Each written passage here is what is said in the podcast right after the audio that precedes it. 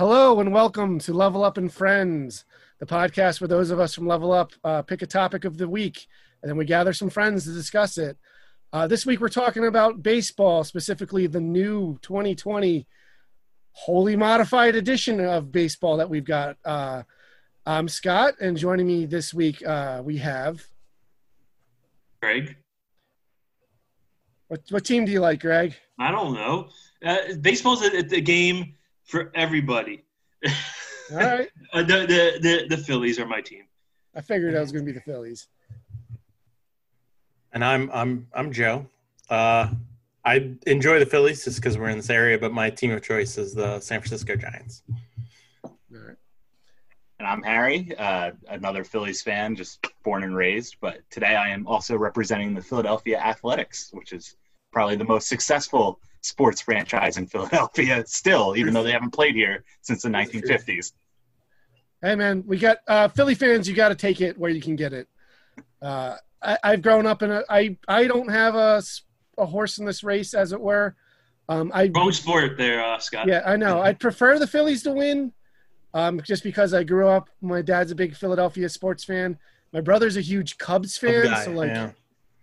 I would like them to win. I was very happy for him when they won the World Series, uh, which I never thought was going to happen in my life. I guess Back to the Future too. Other than that, um, but yeah. So uh, this is kind of a crazy year for sports uh, in general, and uh, we're a week into the new season of baseball. Um, I guess let's go over like what you know now that we have uh, we live in this post-apocalyptic disease world uh, where we're we people are getting ravaged by the coronavirus. There, the games can't be played like normal, so we have a truncated season. There's uh, no fans in the stands. Uh, how do you guys feel about the new season of baseball and how it's structured? Um, I, I mean, it's here. It's nice that it's it's they're playing the game. Um, there was a lot of mistakes made to uh, start the season up. Uh, this could have been they could have started a month plus ago. Um, but that being said, too, with with the pandemic going on, and, and well, I'm sure we'll get into this in a little bit in a little bit. Like they already ra- had the COVID already ravaged the Marlins, so having it a month started a month ago might have been even worse. Because that was kind of like the peak of like when it was really getting bad, and like in the in the Sun Belt and and the West Coast. Um, but I'm, I'm glad they're playing. I'm glad they were allowing people to opt out. I think they were right. Yeah. Yeah. mhm. And um, And apparently they can Look, opt it- back in. Yeah, it's, it's nice to have Yeah, I sports. just saw back. that. Not that sports are important, but it's it's a nice thing to have something else to do besides like binge watching a show or you know other things. But sports is you know as weird as it sounds, it's not important, but it is important to a lot of people. Yeah, absolutely. I mean, I'm, I'm, I'm a baseball guy. I always have been. So I have the MLB package uh, on online. I've had it when it was just audio and radio stuff, which I love.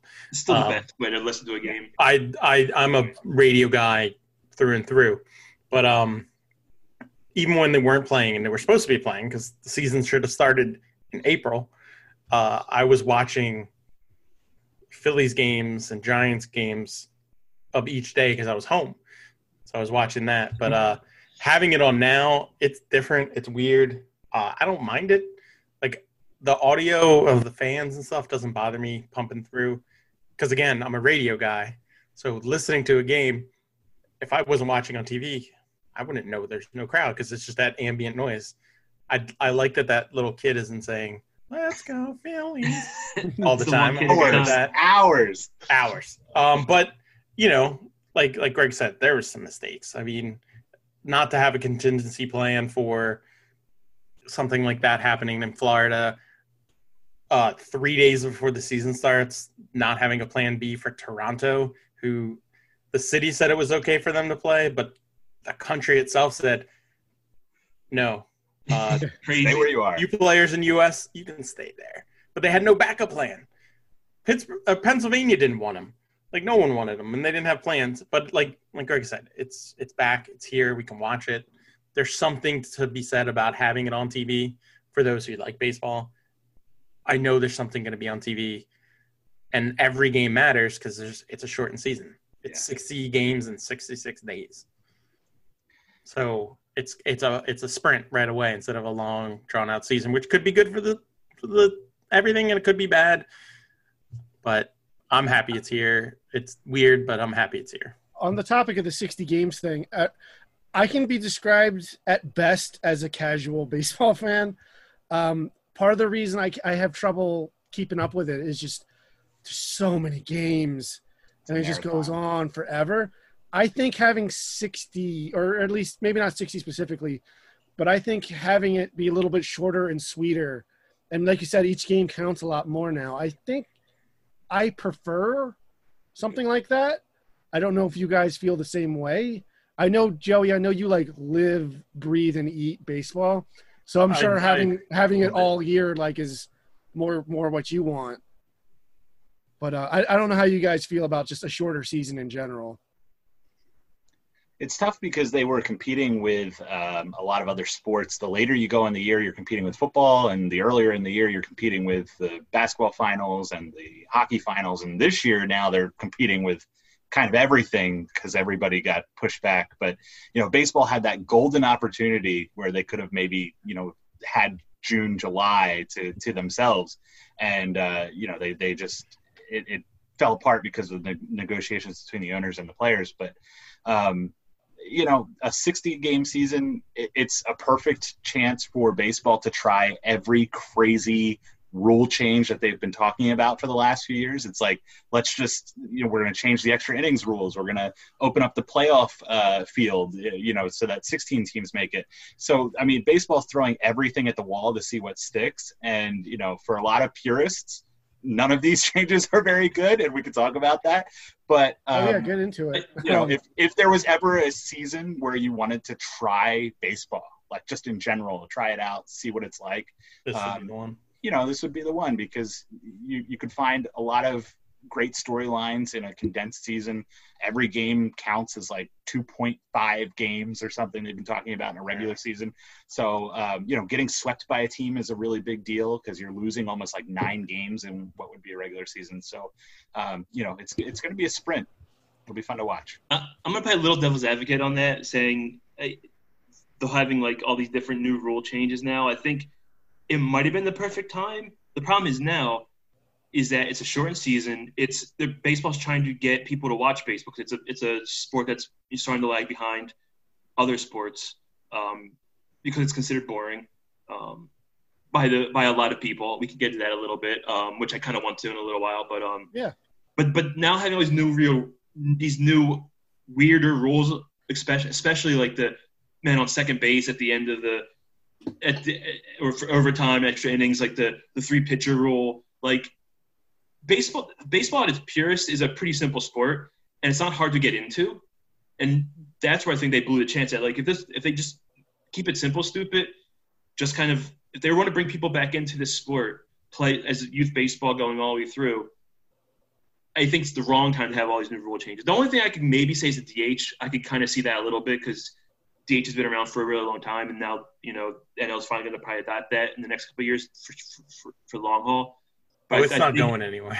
Yeah, um, but I, I just don't. I don't. With all these new weird rules, I don't know if that will turn, possibly turn new people away if there's new people watching.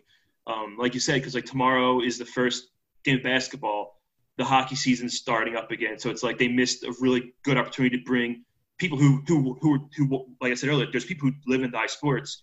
Having baseball being the only sport, it might have brought a ton of people back who's, who lapsed watching because it's the only sport or only American sport that's going on right now. Because I know I know soccer started a little while ago and some other sports here and there, but yeah, one of the first major. yeah. So I mean, that's my opinion on, on the, the rule changes. Like I, I, I'm glad they're trying stuff, but I think the problem is it's just the speed of the game in general. We we can get into that in a little while too, but um, that's my opinion on on the rule changes right now. Yeah, well, I think with the rule changes, it's hard because there's not. It's like in life, you can't please everything. Mhm. So obviously, we're all generally National League fans. Kind of enjoy the National League style of ball with managing and pitching and this and that. So the DH wasn't my preferred thing, Mhm. but in this shortened season, I understand having it in there. One for safety, two for you know you're putting these pitchers in a spot where and everything that's it's go go go. So yeah, you have a designated hitter. It's not the worst. I don't like the men on second thing. I think that's a little like because I mean, all it takes is someone to hit a single out into the outfield, and you got a fast guy on second, and the game's over.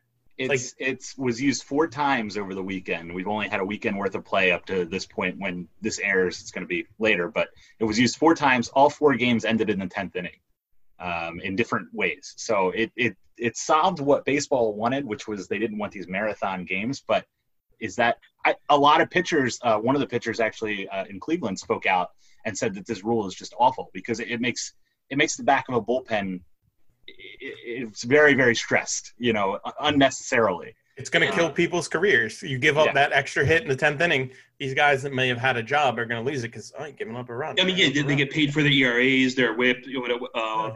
And that then one that when they pitch one to, to one guy and they hit that single, you know, that's going to kill their stats and that could Over. lose them hundreds of thousands of dollars.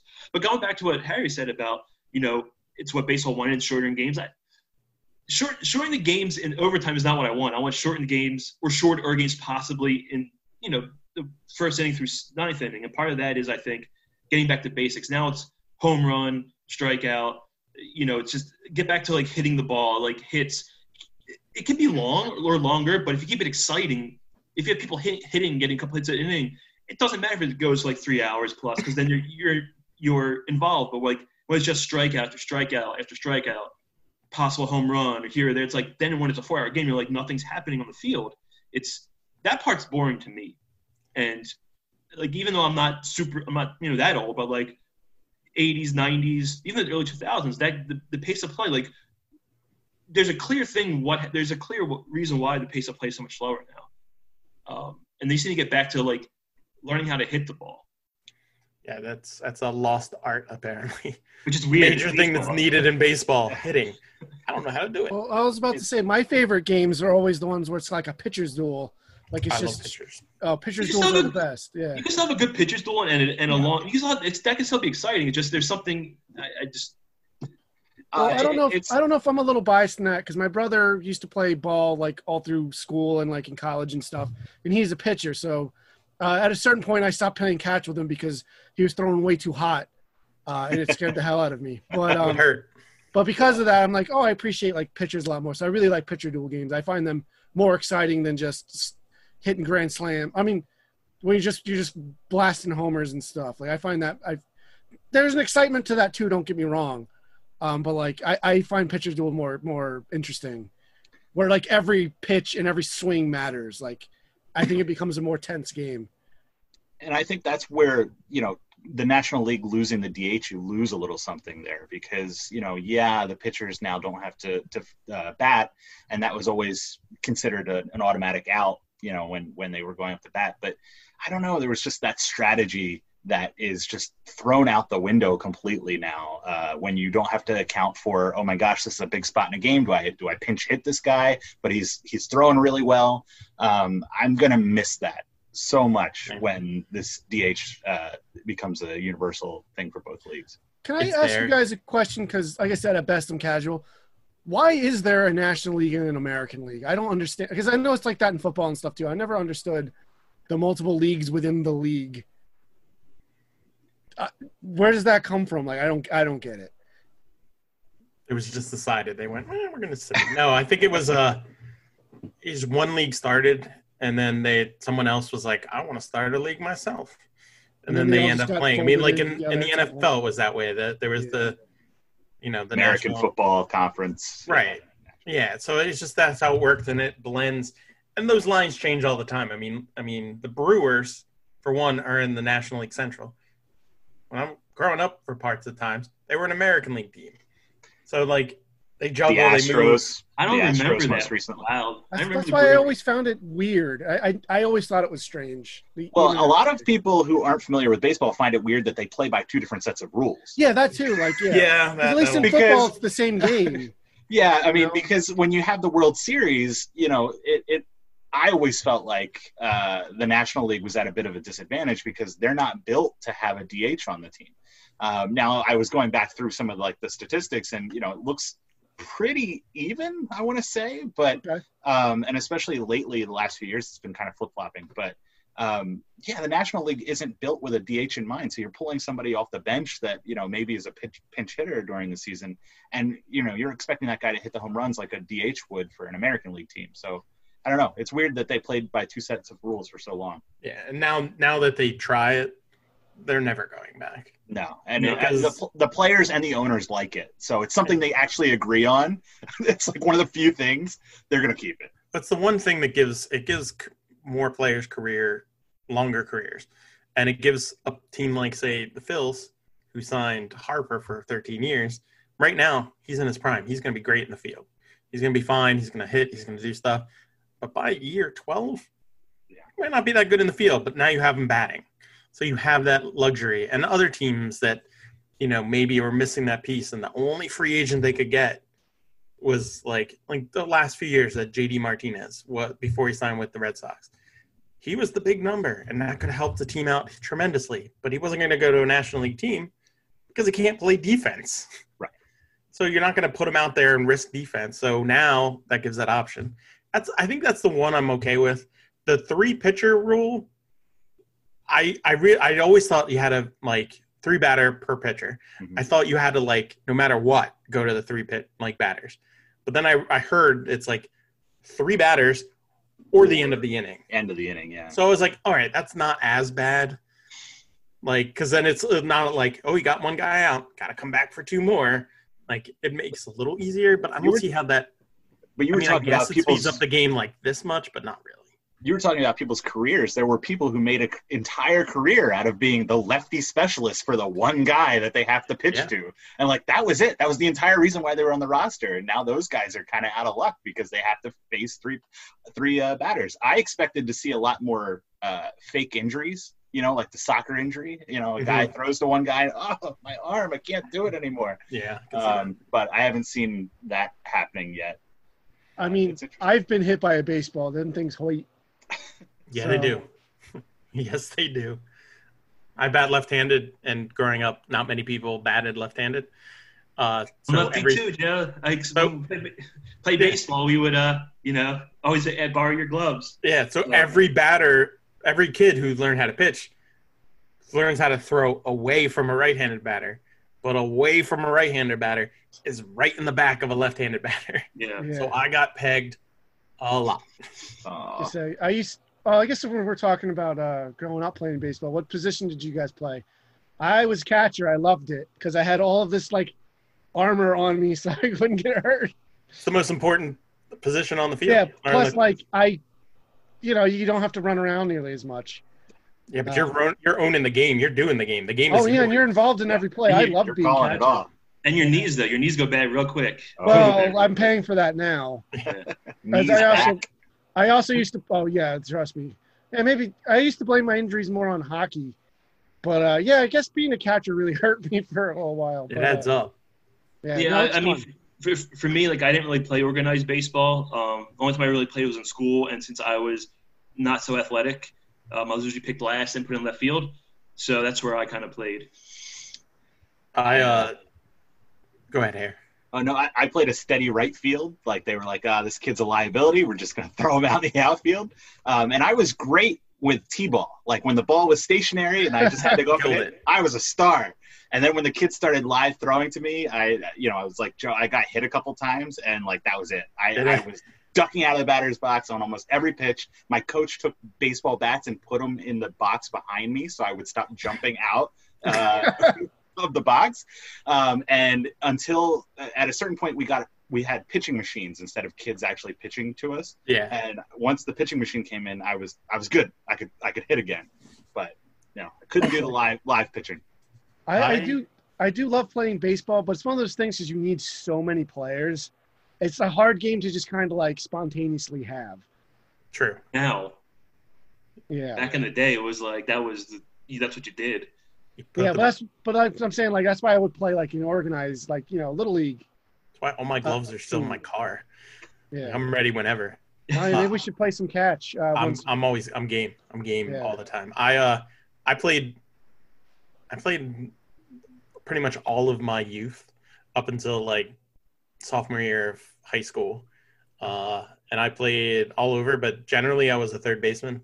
so I played in the infield. I was good defensive. Um, I had a catch one year because of the team I was on. No one could throw the ball from behind the plate, being on their knees and reach second base, except me. So I had to I had to play there. But I was always defense was always my uh, specialty. I was like a Brooks, Brooks Robinson at third. Not that good, but uh, uh, but uh, I, I you know my hitting was tough because I batted left-handed. Not many people could throw really well to me, but I, I I would get on base and then I would hustle. I always called if I got pegged, which was every game. uh, it was baseball pain, or like if you played a lot and your hand got all red right here. Because I Mm. I use Yeah. the same glove that I've u- used since I was like 13. It's like this big. It's it's my favorite glove, but there's no padding. My hand turns bright red or swells up. I don't care. It's baseball pain, and I'm all right with it. Nothing better. I mean, than like the, uh, like you said earlier, I live breathe the sport. I love baseball of all kinds. So nothing better than the aluminum bat. You know, when you have those early morning practices. Oh, you get that that clunk. clink. Like, Ding! yeah. All Oh. way up your hands. Oh, good, good times. All right. Well, do you guys prefer aluminum or wood? I mean, I always play with I mean- aluminum just because that's what we always had. But Yeah, Yeah, that's what I did too. But I know there's people that are like diehard wood bat guys. I love the sound of the aluminum bat. I mean, more so than the wood. But Mhm. I I played like I said, I played very. It was only like in high school and middle school, and they only had aluminum bats. So it's like that's all I really knew. Yeah. And the, I say I did know one kid uh, that had a wood bat, but he was definitely corking it. Uh oh, Yeah. break it Uh, open. But um, earlier, just circle back to something someone said earlier, mentioned about baseball being like quote unquote boring. Uh, to talk about that, I love playing baseball. I love going to live games. Um, it's probably my favorite sport to watch live. On TV, I find it intolerably slow. It's it's so little happens in between commercial breaks. Then you watch commercials for forever. Then like maybe you see like one or two more batters, and it's just like it. And because I'm on TV, whoa, whoa, like- whoa, whoa, whoa! You Yeah. see all three batters. They very rarely don't, unless a pitching change. the trouble they watching it on TV, I think, is that there's so much. It's so much so easy to find something much more engaging well, at the click of a button. I, I kind of like. Let, let, let me ask group this too, since kind Yeah. of talking about the boring, whatever else. For all for all four of us, when what what got you into baseball and when? Especially like, I think like me and Scott, I think the same thing. Like for now, like we we'll get brought back to, but like for me, like I really didn't get into base. Like I remember liking starting like baseball in the '93 season with the Phillies because that was just awesome to watch. But even after that, like I always during that time and, and watching, even during that time, I thought baseball was still boring. As I've gotten older, I've enjoyed it more. Um, I think part of it is for me. Maybe I don't like I don't like as much at home, even though I do watch it more at home than I used to. But but the but the game is really made for like conversation. Like while you're sitting there talking, you could talk to your friends, talk to your your, your fellow like um uh your your, fellow uh, whatever they're called, the fans, and like yeah, because you don't have to be hooked on every pitch or whatever. You can talk and and and talk about the game. So you can do more than one thing. Where like this, that's like the one sport you can do that, which I really enjoy the aspect of it. Where like I can still watch the game, but I can still talk to Joe or you or Harry while the game's going on because it's not like just back and forth, back and forth like hockey and and basketball is. Football does it well on TV where it doesn't look like it's where it looks like it's fast, but it's live pretty slow actually. Football. Oh no, it yeah, football's more boring I think than people But, um, give it credit you want to talk about commercials? Oh, yeah, Oh, exactly. yeah, I mean, stoppage football of and play baseball every five seconds, penalties. different, Oh. yeah. but I think for me, like baseball, I started liking baseball probably when I was in college, so probably like 18 to 20, where I sort of like started to appreciate the game a lot more and understanding. Like even though I said earlier that there's it's, baseball's pretty simple and the rules, like I, I but once you understand like the like the the little things about the game and the strategies, it gets a lot. It's like gets a little more interesting. But that's also like the, I don't watch much much baseball anymore because I said earlier, like it's just the, the, nothing happens in these games anymore. It's all about the strikeouts and the home runs, and there's no small ball. There's no you know slap a pitch down and move the batter to second base or third base. It's just like swing and a miss, swing and a miss. Don't don't swing, don't swing. It's it's. So I'm, I'm starting to, to not enjoy it as much as I used to. Yeah, it's something to be said for small ball where like you keep getting one point ahead of each other and it's just it's going back and forth like every run and hit, like every time someone's on a base, it's important. like that is exciting too. Um, but yeah, I don't want to detract if you guys want to chime in about uh, uh, uh, Baseball origin stories. yeah baseball origin stories. I'll go last on this one. Uh, Joe, you want to go next, or you want me to take it? Or So I assume you just came out of the out of the womb, Out of the with. A, with a glove on. Came With a out- beard came and a of the womb glove. with Two batting gloves on and, and eye paint under my eyes. No, it, I, I'll go. Why not? Yeah. Uh, I mean, I I think I've always liked baseball. Uh, my my dad played baseball as a kid, and I mean, I think that's where a lot of people start with their baseball connection or sport or sports in general is kind of like your dad or your mom, whoever was into it that you were really into, got you into it. So my dad really likes sports and baseball and all all sorts of different sports. But I remember there was a pizza place up the street from me when I was growing up uh, that was called Boston Pizza. So when I was like real young, before I liked any other team, I had a Wade Boggs poster in my bedroom, only because of that pizza place. Um, That's the but- only Boston guy you're allowed to like ever. I'm okay with Wade Boggs. just Wade Boggs, no one else. No one That's it. else. Not even. He- what about Heathcliff Slocumb? It's a cool name, but no, thank you. A baseball name. Uh, well, but as it went on, I still liked baseball. Uh, my, my, I've always had the Phils around. Obviously, the '93 World Series was around. My grandfather was really into the Phillies and and stuff like that. So I always had the radio with Harry and and uh, you know Richie Ashburn and stuff. But um, in '89, I was seven. Uh, that's when I fell in love with the Giants because that's when the team was big and my favorite player was Will Clark. Will the Thrill, batted left-handed. I could bat left-handed, so I fell in love with them. And those who know, in the '89 World Series, they played Oakland, and that's when they had the earthquake. Uh, I have a connection with Oakland from my dad when he was working a certain job. Used to do game. Used to go up to the vet all the time. And he came home one day with an A's hat. It's the only reason I have an A's hat because I just loved it as a kid. But uh, I've loved it ever since. Uh, I love the boringness of it. It's weird, like like Scott was saying earlier. I love pitching duels that nothing happens. Um, I just love that. Uh, but I, I've, I guess I was saying before. I guess we started the podcast. Currently, I have a screen right here. Uh, I have the baseball package, and I currently have four different games going because I'm sitting here and I can watch whatever. Uh, I've always had that. I had that before they had the TV broadcast. It was only radio, and for me, like TV can be boring, but on this app, on the website, you can watch any team, and you can switch the audio from. You can have the TV broadcast, but switch it to the radio broadcast, which I love because I love Phillies radio. like I I kid you not, I've listened to it. I have it in my car. I can listen to baseball all the time. Driving around listening to other teams, I realize how lucky we are in this area of the radio rock team we have. Larry Andersen is a gift from God. LA. He's a gift. He's so good because it makes it it kills the boringness of it because he makes it seem like like Greg was saying, you're talking with a friend or someone who's a fan and you're just talking. That's how it is. It's not so like scripted.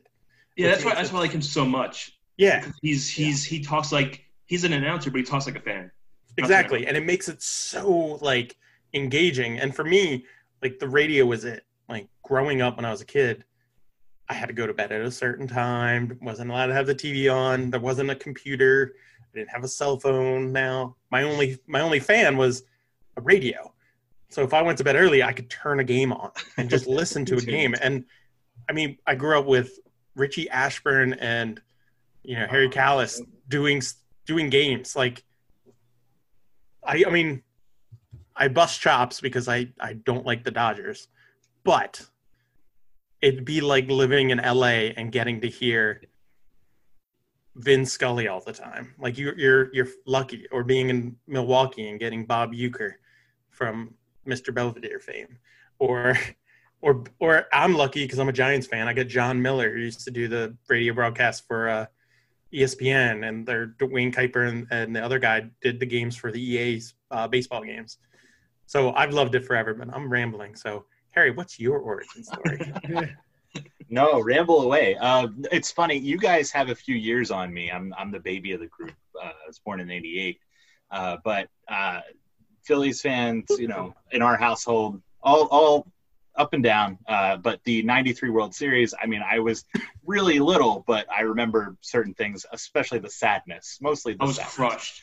Uh, Touch them all, Joe. Oh, mostly the sadness. And, and and speaking of Joe's, Joe gave me a great gift one year of uh, all the tickets uh, from the World Series, which was, was awesome.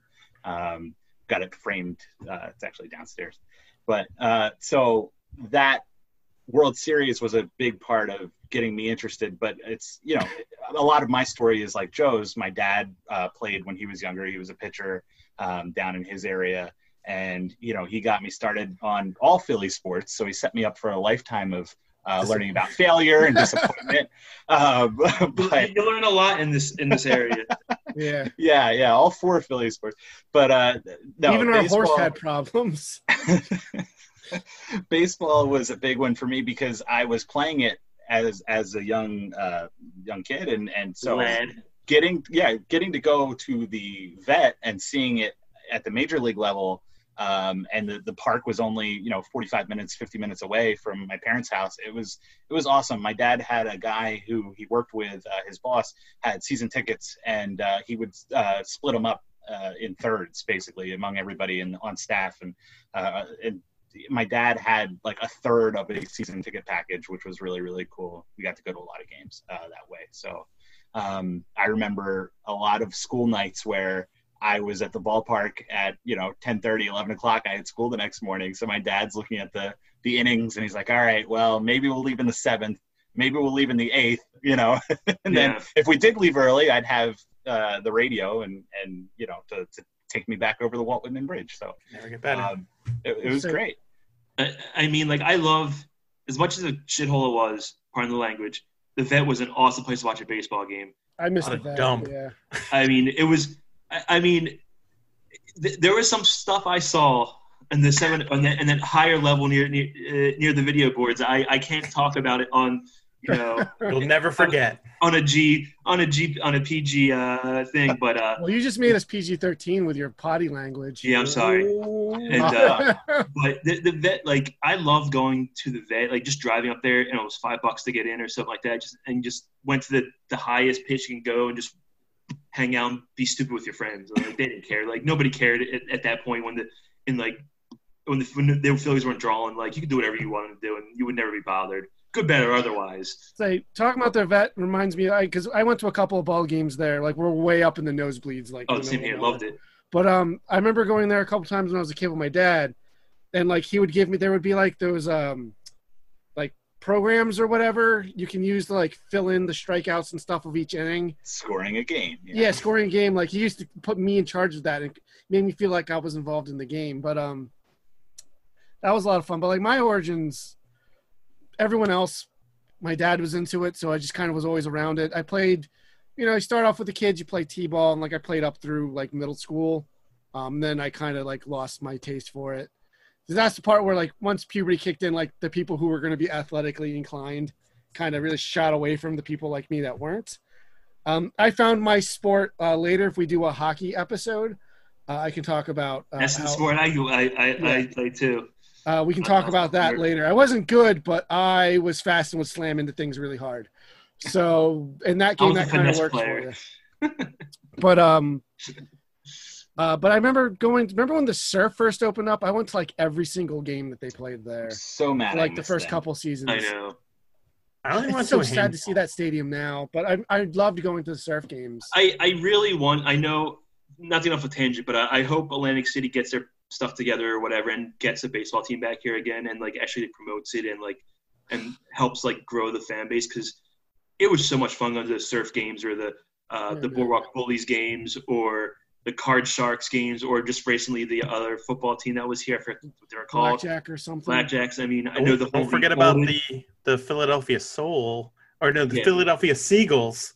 The Yeah. oh no, Atlantic City Seagulls, the basketball team that Matt Yeah, I I didn't know about on. that. Oh, I used to go to Seagulls games. I remember them. But go, but Um, but the- the stadium, the surf stadium was a great park to go to, and I it's a shame because I would go there. I would like to go there like all the time now, just like after work or whatever. Just like I'm gonna go five bucks go see a baseball game. It was Yeah, it was no, bad it was a lot of fun. Yeah. and I think I can play better than some of those people on the field.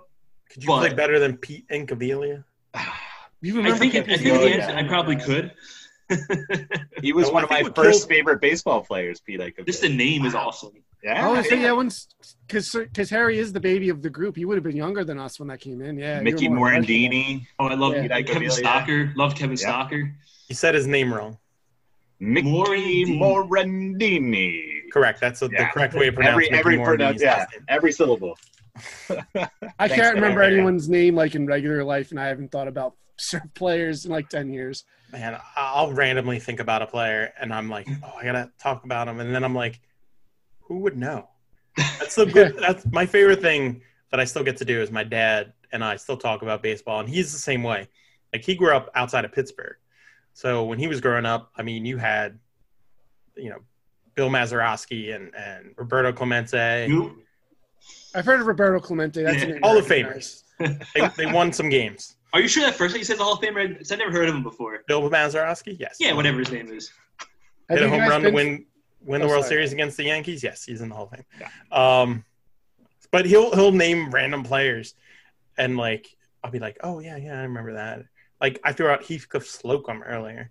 Like I think about Heathcliff Slocumb all the time because it's a fun name to say, and he was really bad. But no, I I just I don't know. I someone take a Baseball. Baseball, Baseball. but You guys- scoring. That's what I want to talk. Scoring. yeah. Harry is the only person that I've ever gone to a game with who has ever I've ever seen score a game in a scorebook, and it blew Yep. me away. I was like, I love baseball, but I've never done that, and that's like amazing to me. I don't know how to do it. It's a lost art, and it's also a great souvenir. It's like usually two or three dollars in a program, so it's probably one of the cheapest souvenirs you can get in a ball ballpark.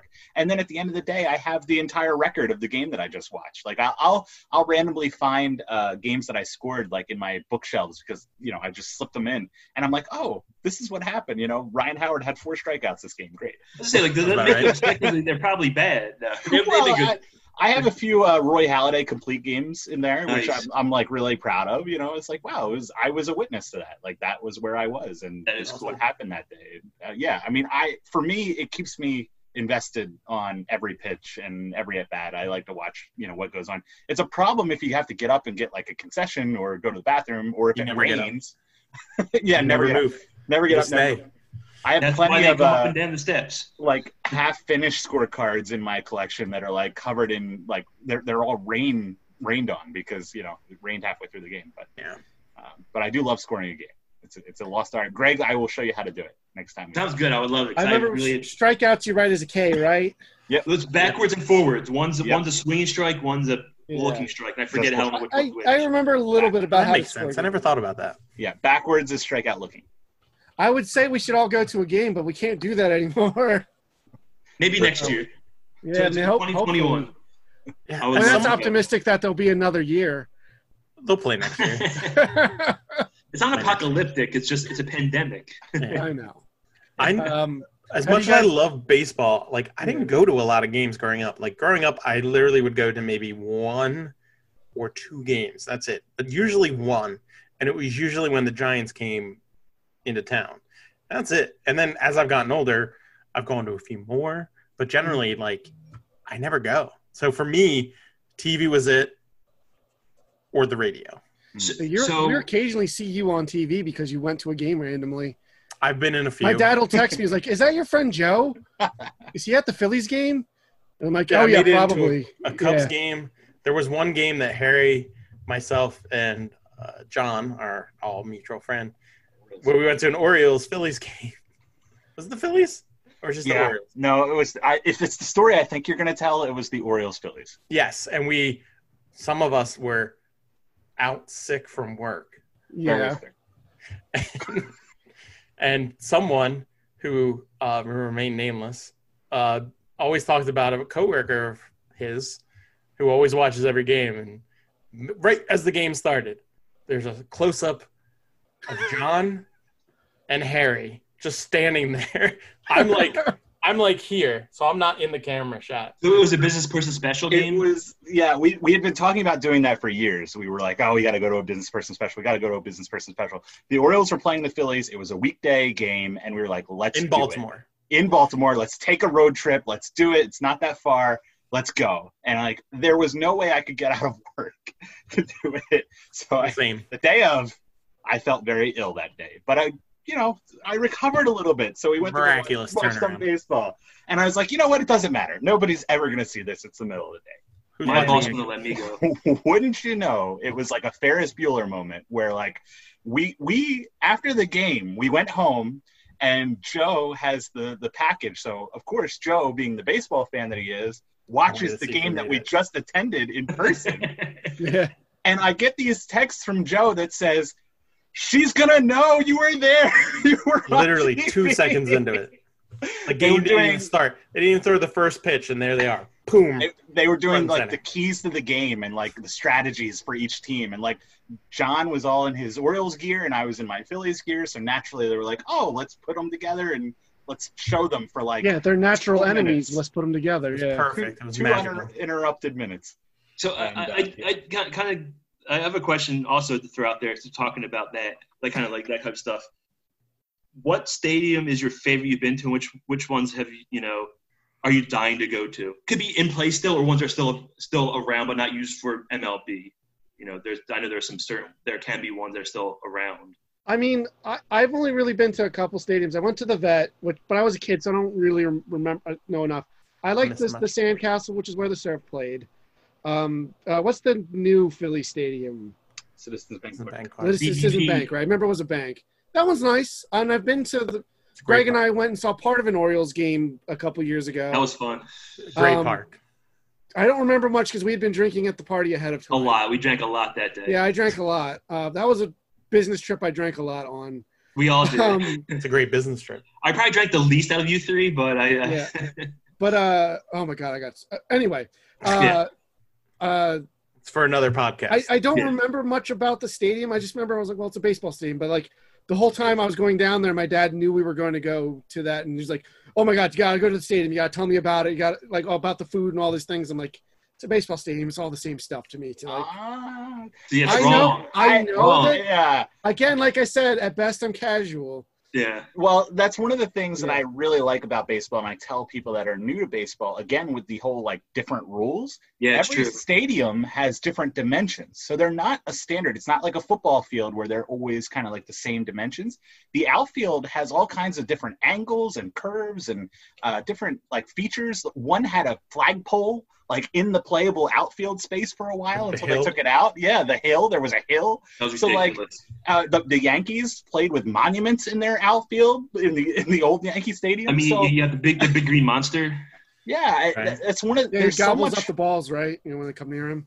yeah, there well, there's so much character in a baseball stadium Hmm. and, and park, and I think they've done a great job in recent years. Kicked off with Oriole Park uh, at Camden Yards. With the movement to move away from these multi-state, multi-purpose cookie cutter uh, stadiums like the Vet to a more intimate ballpark experience uh, where there's better seats. You know, you're closer to the action, and uh, it, it just feels like a baseball park. And they're like these throwbacks to the olden days when like these ballparks were in the middle of city blocks, and you know, you just walked in and you, you were right there, and it was part of the community. Um, say on that note, like I will say, uh, Camden Yards where the Orioles play, the facade on the building is really cool because it just looks like part of the city, Yeah. and I kind of really like that because like uh, Citizens Bank is just kind of this monstrosity out on its own. Yeah, the, the Phillies get a lot of uh, uh, flack for building their stadium area so far away from the city. I mean, it's not really part of the city like some of these other stadiums are. Uh, but no, Camden Yards. I mean, it's really cool. They've incorporated they incorporated the B and O building, the old train station uh, warehouse building, into part of their stadium. It's a feature, the warehouse. So um, yeah, I mean, these stadiums all have different personality and you'll get a lot there's a lot of people that make a bucket list to go to all the different stadiums and uh, it's, it's you'll see something different in each one My dad's been my dad's been retired for a while, but that's one of the things he's been talking about doing. It's like so my brother's really into baseball, so it would be like the two of them going on tour uh, sometime. Obviously, we can't do that now, but uh, I, I mean, I'd be happy for them, but like you know, I'm not like jealous. I'm not going. I'd You know, what I, jealous. you know what I mean? I'm jealous of your dad and brother doing that. They haven't done it. They've been talking about that. I want to go to so many. let's go like, joe let's go I'm, I'm in. Trust me. I know. I, I'll do I, it. I, I, wa- I've wanted that for a while too. Just I I mean, I've I've been outside. I haven't been inside, but I've been outside uh, Fenway, which is right in the middle of town. Uh, I haven't been to many. Like, I went to That's the longest for the longest time. The only two stadiums I went to growing up, I went to a Phillies game and a Pirates game, and at the time, the Vet and Three River Stadium were the same thing. And when I went to Pittsburgh, they were playing the Phillies, so it wasn't any different. I've yet to be. I want to go to PNC Park because to really nice. of the the views there. I want to go to Oracle Park, which is the uh, giant stadium out in uh, in San Francisco. I don't want to go anywhere near uh, Dodger Stadium because I'm a Giants fan and I'll get beat up. Trying Um, to dodge that one. Yeah, dodge it, dodge it quick. uh, I was inside um, the Astrodome. They weren't playing any games, but I was in there for like a conference, and That's I was I don't, I could not tell you what they were talking about in this conference. I was like Looking around at everything, yeah. the all the colors of the old Astro stuff were still up there, and I was like, oh my gosh, it's like Bad News Bears too. This is amazing. Threw that in there. Someone Uh, who will be watching this podcast will get that joke and laugh. You did get to see uh, Mile High, right? I did Or go to Mile High Stadium. I made a point when I was out in Denver for a wedding to go Coors to uh, Field or whatever it's called. now. Coors Field. Yeah. it was that was a gorgeous stadium. Um, I got to see the Giants play, which was really great. Uh, but no, I, I would love to go to every stadium. I mean, that's It- part of it. Yeah, I, I, I've re- more recently I've been to a bunch of or some stadiums. I mean, thankfully, like I'm lucky enough where I went to like the like I said two Holy Grails. I've been to Wrigley and Fenway to see a game. I was gonna say, I Uh, remember that. Um, yeah, but it's I'm not a fan of uh, Fenway. It hasn't. I don't think it's. I I, I think it's night. Like it's cool being there, but stadium is Old. not. It's not conducive for, for what they like. They If built you're it. if you're over six feet, I don't know how you fit in the chairs. Yeah, Like, th- there was there was like I would the seats my wife and I got it was literally right behind a steel girder, so we couldn't see anything. Um, Wrigley I loved, except the concourse is so like like like you said like it, it feels so low, but the concourse is amazing and Wrigley is absolutely amazing. So I'm lucky enough to see those two, which are probably my two, you know, holy grails of stadiums that are still up. Um, Yeah, love they're the old guard. game Again. Was that? It's the old guard. They're the last Yeah. two. Like I'm bummed I couldn't go to uh, you know the old Yankee Stadium, whatever that was called. It was the Yankee Stadium. I don't even know. Um, but the one I want to go to right now, I'm gonna go to um, Milwaukee Stadium. Is the kind of one I want to go to next. Yeah, Um, Yeah. And I do want to go to Pittsburgh also because I've heard nothing but great things about Pittsburgh. you can hit both. Head them on Yeah. a trip. Drive out to Yeah, Pittsburgh, I- go I- there, and then drive to Milwaukee. I mean, Yeah. Pittsburgh's definitely closer than Milwaukee. Than Milwaukee. Well, why I think are you going? to some other stop in games, Cincinnati, but- and you're fine. Yeah, like I, I was in St. Louis, but it wasn't baseball season. Um, New Busch Stadium. yeah, we, we went to like the, the, the Busch, you know, the Anheuser Busch, like the the beer, which is fine too. The the but like there's been other places I've been to where it just wasn't, you know, baseball time. So I, I've been lucky to be on the coasts. Like I, I've done Dodger Stadium, I've done the Angel Stadium um, because we were out in LA, and that was just part of. It was worked into the trip. Nice. Did Um, you leave and then- early? Did you leave the game early? Okay, so Where'd you I, get- get to, there to? Show up answer, late and leave early. to Yep. answer the question, uh, we were late, but it wasn't from lack of trying. There's one, there's like one or two entrances to get into it's awful. the stadium. It is the worst traffic you've ever seen in your life, and like you have to, it takes up your whole day. Like in order to make it into a game on time, you've got to leave. Like if it's a seven o'clock game, you've got to get there by like two or three because it's gonna, you're gonna be late. You're gonna be stuck in the parking lot, stuck in traffic.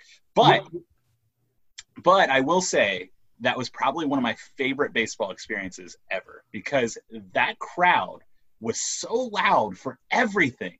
And it was it was an exhibition game in September. The Dodgers were already going to the playoffs. And I mean they were into every pitch, every hit, and it was 50,000 some people. You know, it's more than what Citizens Bank can hold because it's it's a huge stadium and it was it was great. It- and just to think of all the history that took place there, it, I had a really good time at Dodger Stadium. I'm sorry, Joe, um, but Just glad- the I'm just glad- traffic.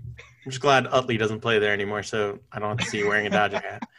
Yes, I was. Uh, I I did get to see Chase Utley taking that bat at Dodger Stadium uh, the last time. In, I was in my book, he's never he was never anything but a Philly. He's never he's just it was Philly. weird but uh, no, Dodger Stadium is very.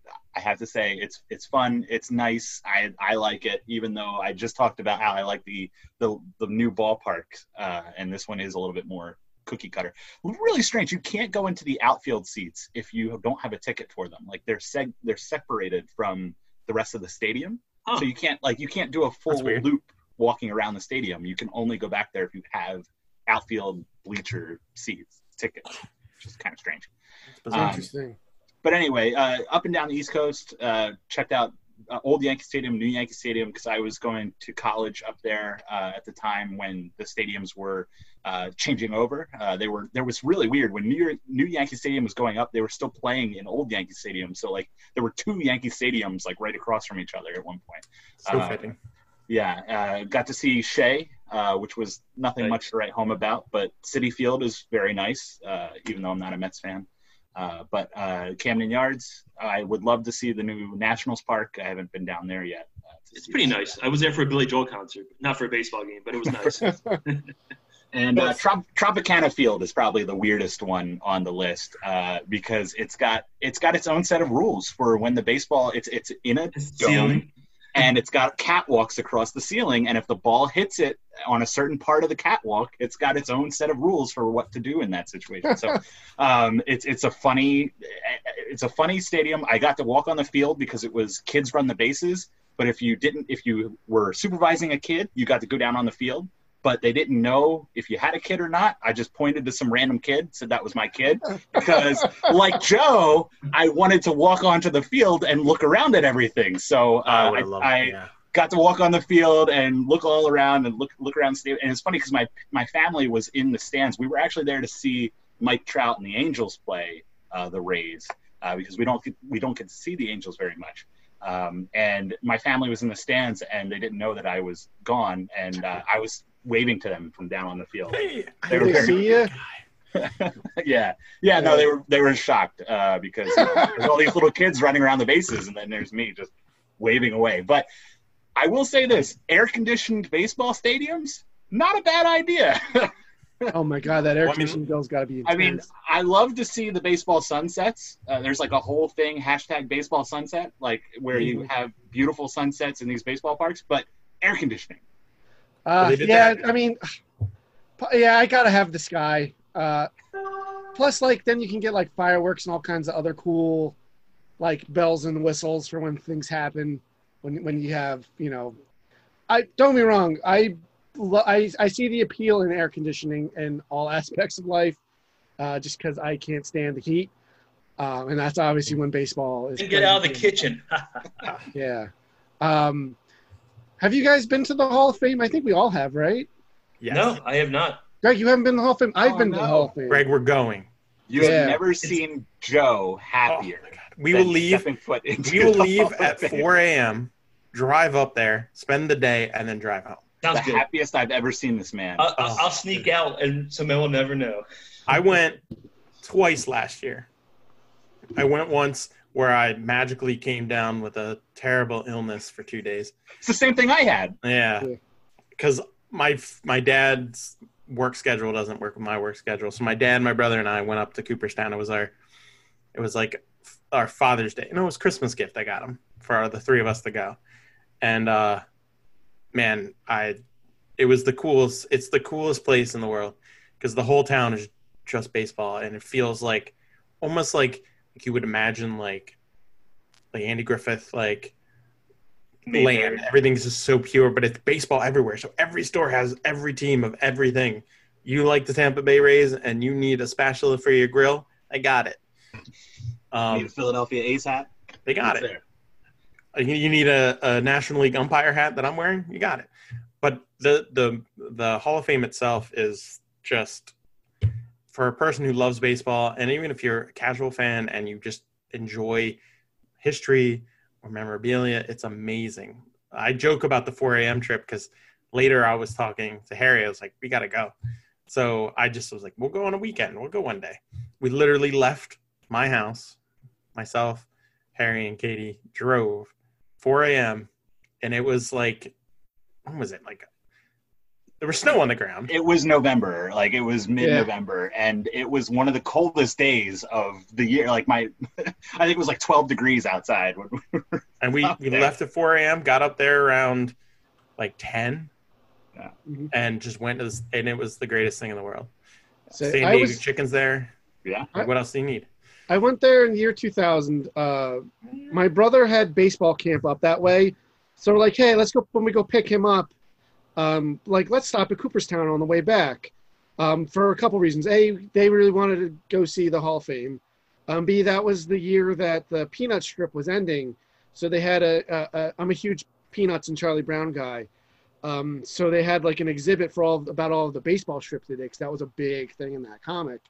Um, so that was really cool. But like the actual Hall of Fame was really neat. Um, as someone who's like I said, at best a casual fan, I still it's it's still really cool to see all that stuff. I'm still able to really appreciate it. It's like even if you just know like the general history, like it's really cool to talk about um, Jackie Robinson's display and like all of these different things. I'm actually related to some uh, a Hall of Famer in there, Sandy Koufax. Um, we're, we're- he's somewhere on our family. tree. Casually dropping names. You Yeah, casually dropping one of the It's greatest. not like I ever met time. You may have heard of this guy. I should drop a name. I don't know his name exactly, but my cousin co-created Zima. Yeah, you know, you tell me about that. That's why you have an IMDb page, IMDb page, right? Um, But if you think about it, people go to like National History Museum and you're looking at, you know, statues and artifacts from the past, and they're like, oh my God, that's amazing. That was, you know, King Tut's tomb. yeah, It's the same thing at the Hall of Fame. You're walking, and you're like, oh my gosh, this is like the bat that Babe Ruth hit, Mhm. you know, his 60th home run. Or like, you know, they have cleats from like, as a Giants fan, they have like a whole bunch of stuff from Willie Mays. And it's like, those are actual things that were actually worn by these players. And it's just, it, it is a historical part. It's amazing. The hall itself, where they get the plaques, is just it's it's reverent, it's quiet, and you can see like the coolest thing that I never knew is under each plaque of a player who uh, was in like the armed forces and served like in World War II or anywhere, they put a little thing under each player that has that. So like you can see, and you're like, oh my gosh, like here's Ted Williams, for instance, you know, That's really had an cool. amazing baseball career, but then he also stopped in the middle of it and, you know, to protect our freedoms and stuff like that. It's- just, I loved it. I've been itching to go back. In fact, Katie got me for Christmas, uh, which, no lie, made me cry. Um, she got me like a year subscription to be able to go there whenever I want. Obviously, COVID hit, so that screwed up a lot. But yeah, sorry. but that my subscription in my name was put into baseball to protect baseball's you know future so for me that i'm like i haven't gone but like my name's connected to the game that i love more than anything so it blew me away like i'm it still blows me away like i want to go so bad like i know they're open now they reopened but like It's still like I'm still I- iffy about going to places that have opened up. yeah it would be one thing if the baseball hall of fame was around the corner but Yeah, it's Yeah. six seven hours away Bit So, of a drive. yeah Uh, the one cool thing, you know, that a lot of people don't realize is, especially when they see all the articles about like Barry Bonds will never be in the Hall of Fame, Mark McGwire, Sammy Sosa, they'll never be in the Hall of Fame. They're still Pete Rose. They're still recognized, and those achievements are still recognized in the museum that's sort of above the Hall of Fame. Like the Hall of Fame itself is that plaque room, and one of the the things that you know, as a as a baseball fan, it's really interest really interesting to me, and you notice what an achievement it is to to get on there is to think of the entire history of baseball and the amount of players that made the Hall of Fame fits in, you know, one room that's I don't know, Joe, how how big would you say that room is? I mean, you can where the plaques are yeah, yeah. uh i would say it's about it's smaller than starcade Yeah. wow, really? I it's been a long time since I've been there.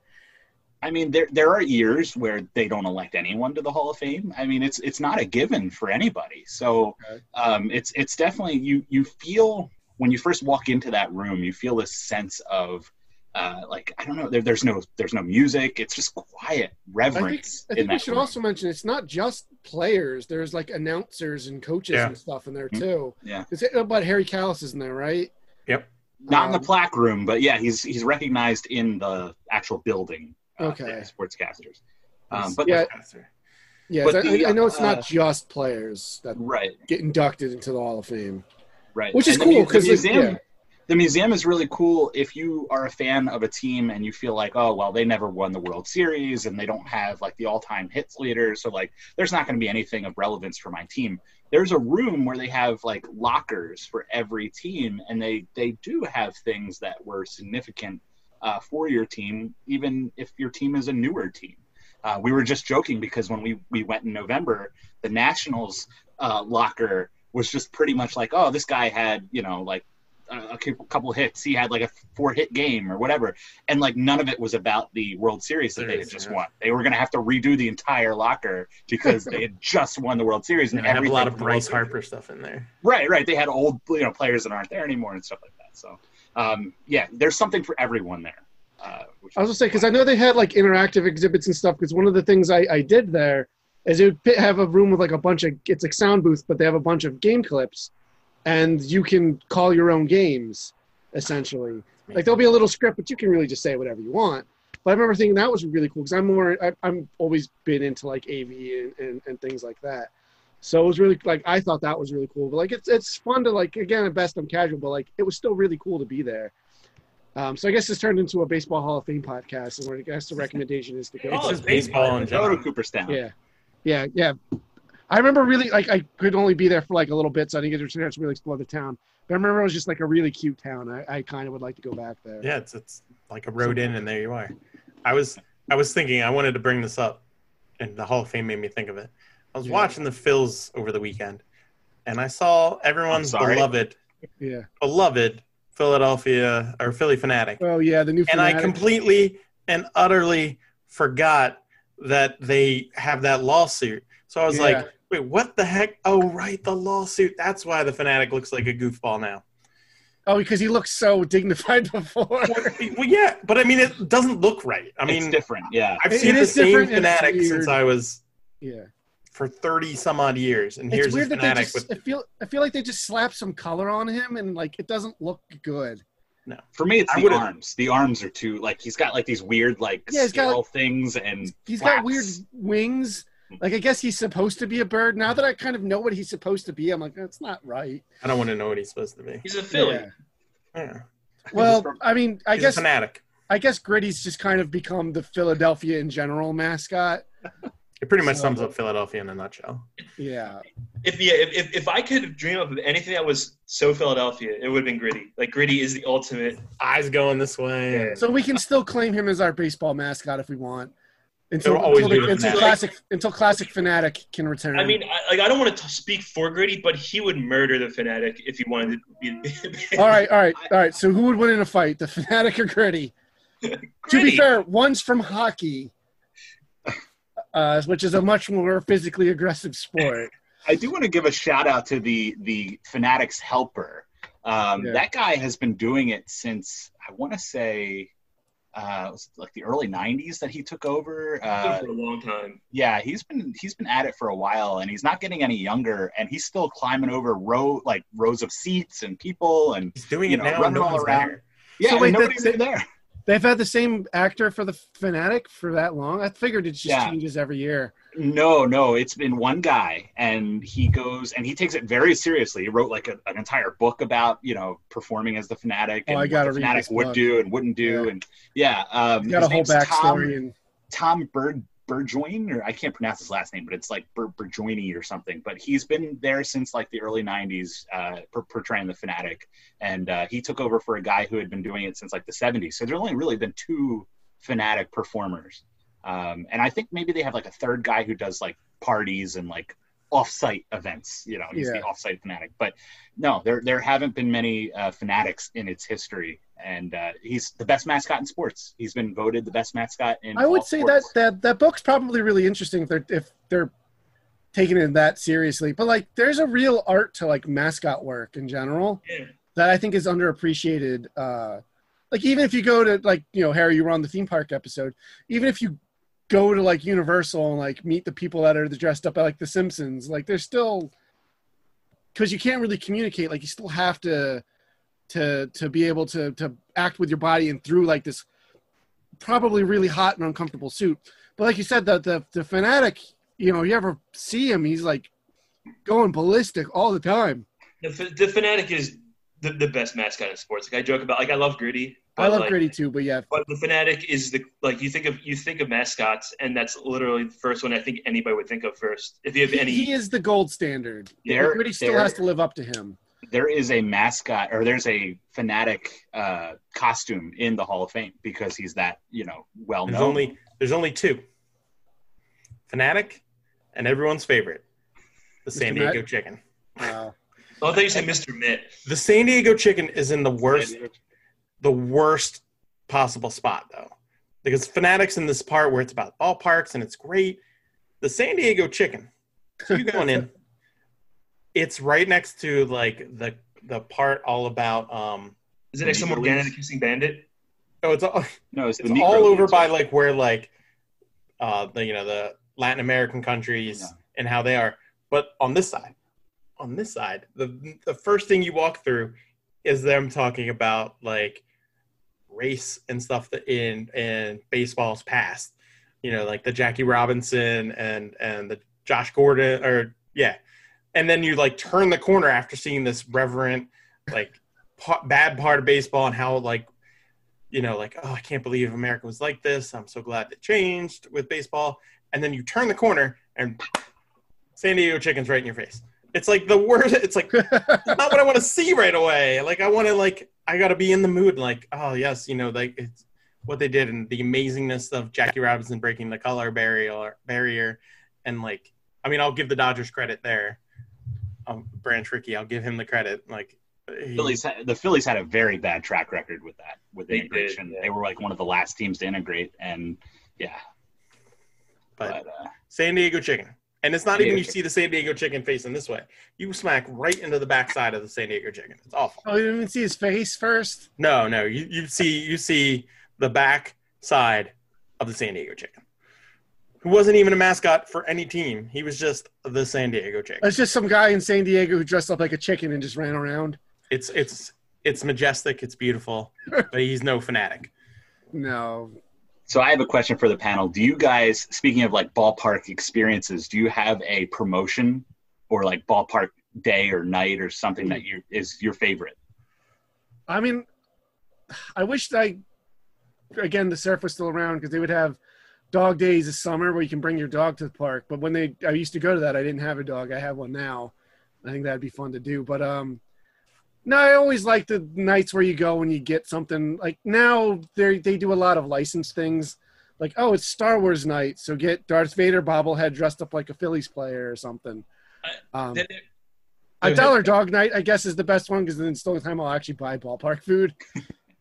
Yeah, like I would say, like Dollar Dog is probably my favorite, but like I don't go to them all that often because it's a bunch of like college kids acting like it, acting like college kids do, and that's Yeah. fine. You know, that's what they do. But um, I love Saturday night and the, the and whenever it does happen, Sunday night baseball. Like I just go to the park on a weekend, Saturday night. Even Friday's not too bad. 'cause It's like weekend too, but like it's, I I love going to like weekend baseball, especially Sunday night. And that's so infrequent that it's just like 'cause most of the games are afternoon games. Yeah, Yeah. There's one one basically uh, Yeah. in the league. ESPN, yeah, I think ESPN still has it. Sundays with Schmidt. But um, I that's probably my two favorite. It'll be like Dollar Dog Night or um, of course Jewish Heritage Night, of course. Yeah, yeah. no, but um, uh, yeah, they're- they're probably my two favorite, like a Sunday night baseball game or Dollar Dog Night. If I can go and not be annoyed by college kids. Uh, I guess I don't. Like I said, I don't. I haven't gone to many. Uh, I I remember one time going and with my dad and brother and realized it was Roberto Clemente night, which was like Latin Heritage Night, which was great because you know Pittsburgh runs through our blood, so that was cool.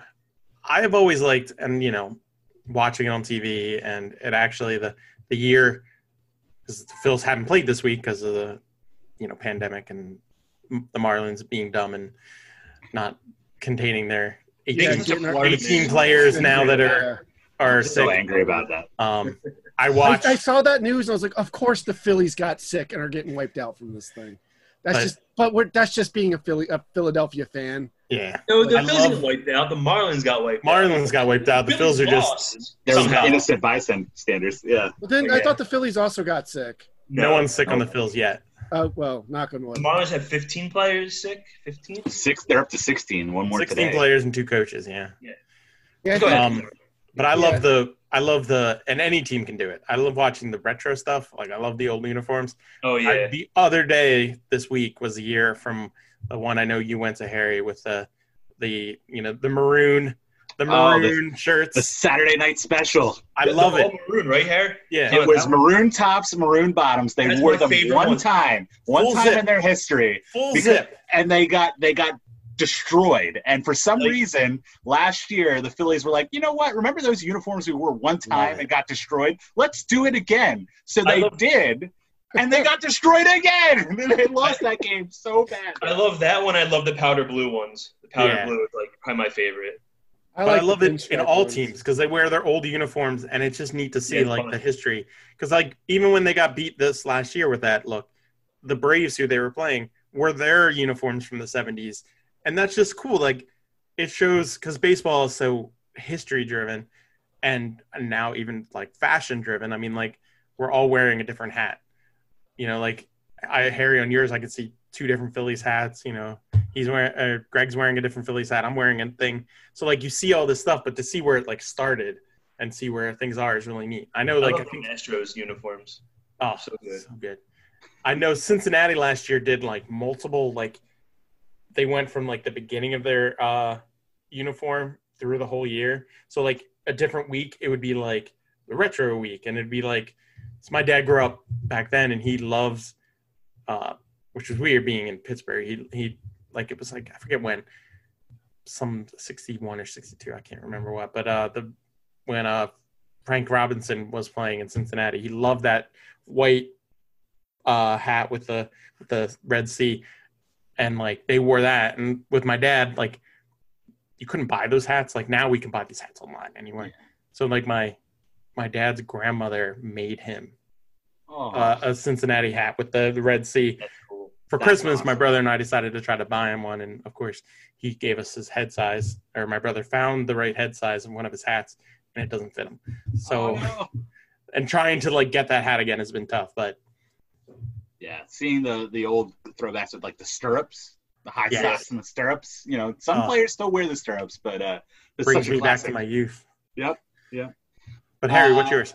Uh, mine. Uh, so the Phillies. Uh, of course, there's the bobblehead night, which is classic. Um, getting a bobblehead is awesome. Sometimes don't always look like the players because they obviously outsourced it to some like company to do these that have probably never seen baseball. Had one picture of the player to make, and that was it. Um, but you know, always a classic bobbleheads.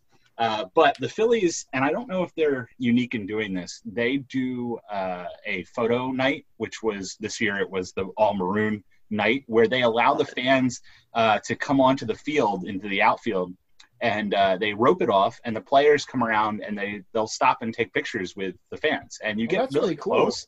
Yeah you get really close to pretty much all the players. Um, they you know some of the bigger guys like bryce harper last year they kind of like just kind of shepherded him along. He couldn't really stop at each different group. But you get a lot of face time the announcers come around uh, the broadcasters the coaches um, and it's it, i don't know if like i said i don't know if every team does that. It's, it's called team photo night. And um, it's it's a really cool promotion. And i just have a lot of like great memories. My sister uh, was like shaking hands with cole hamels back in like the heyday of like the the 08 09 Phils uh, during that promotion. And uh, it was just a really good time. I think it's a really great thing that they do for the fans. And I don't know how I forgot about this, but I, I love firework nights, especially like in Major League, because like my, like a lot of the minor league teams have like every night, but like Major League teams only have it on Fourth of July, and there's other special nights sometimes. But fireworks night's also a fun night too. Yeah. Uh, would say you mentioned when the Phillies. Remember when they ran, ran uh, won the World Series? That kind of. I have a story related to that uh, where they kind of ruined my life for a day. oh no So I was in South Carolina, uh, visiting family. I was supposed to come back the day after uh, the game where they won, but it rained out halfway through it. Oh, Uh, right. So they had to finish it the next night. It the game was going on as I was landing at the the airport, and it let out as I landed. And you know, you have to drive past the stadium, so I got stuck in traffic for like five six hours. Yeah. Oh no. And I, yeah, and I couldn't listen to it because I was on the plane. So I was like, well, if, you know, otherwise, if I was stuck in the car, I could be like, I could listen to it on the way home. But like, the game had ended by the time we went out. Uh, so that was that was fun. I mean, I'm glad they won the World Series. I'm happy for uh, all the Philadelphia fans at the time. But I, I was didn't get very, to. I was very annoyed. Yeah, I I, almost failed a, a class in college my senior year because of that uh, parade. Uh, I was a huge, you know, the Phillies, especially going away and living in New York for a while. Like, I don't know, my my sports team regionalism. Like, I, I just kind of was even more of a fan of the Phillies and obnoxious about it. Um, and so they won the World Series, and I was in Staten Island, and it was a Friday was going to be the parade. It was Halloween Day of 2008, and I had a class that met once a week on Fridays, and that was it. And so I, uh, I said, "There's no way I'm missing this parade. Like this, this could never happen again in my lifetime. Who knows?" So I wrote the professor, and I was like, "Professor, I can't come in." And like, I just straight up gave him the reason. I was like, "The Phillies just won the World Series, and I'm going to the parade." And he was like, "No, you're not.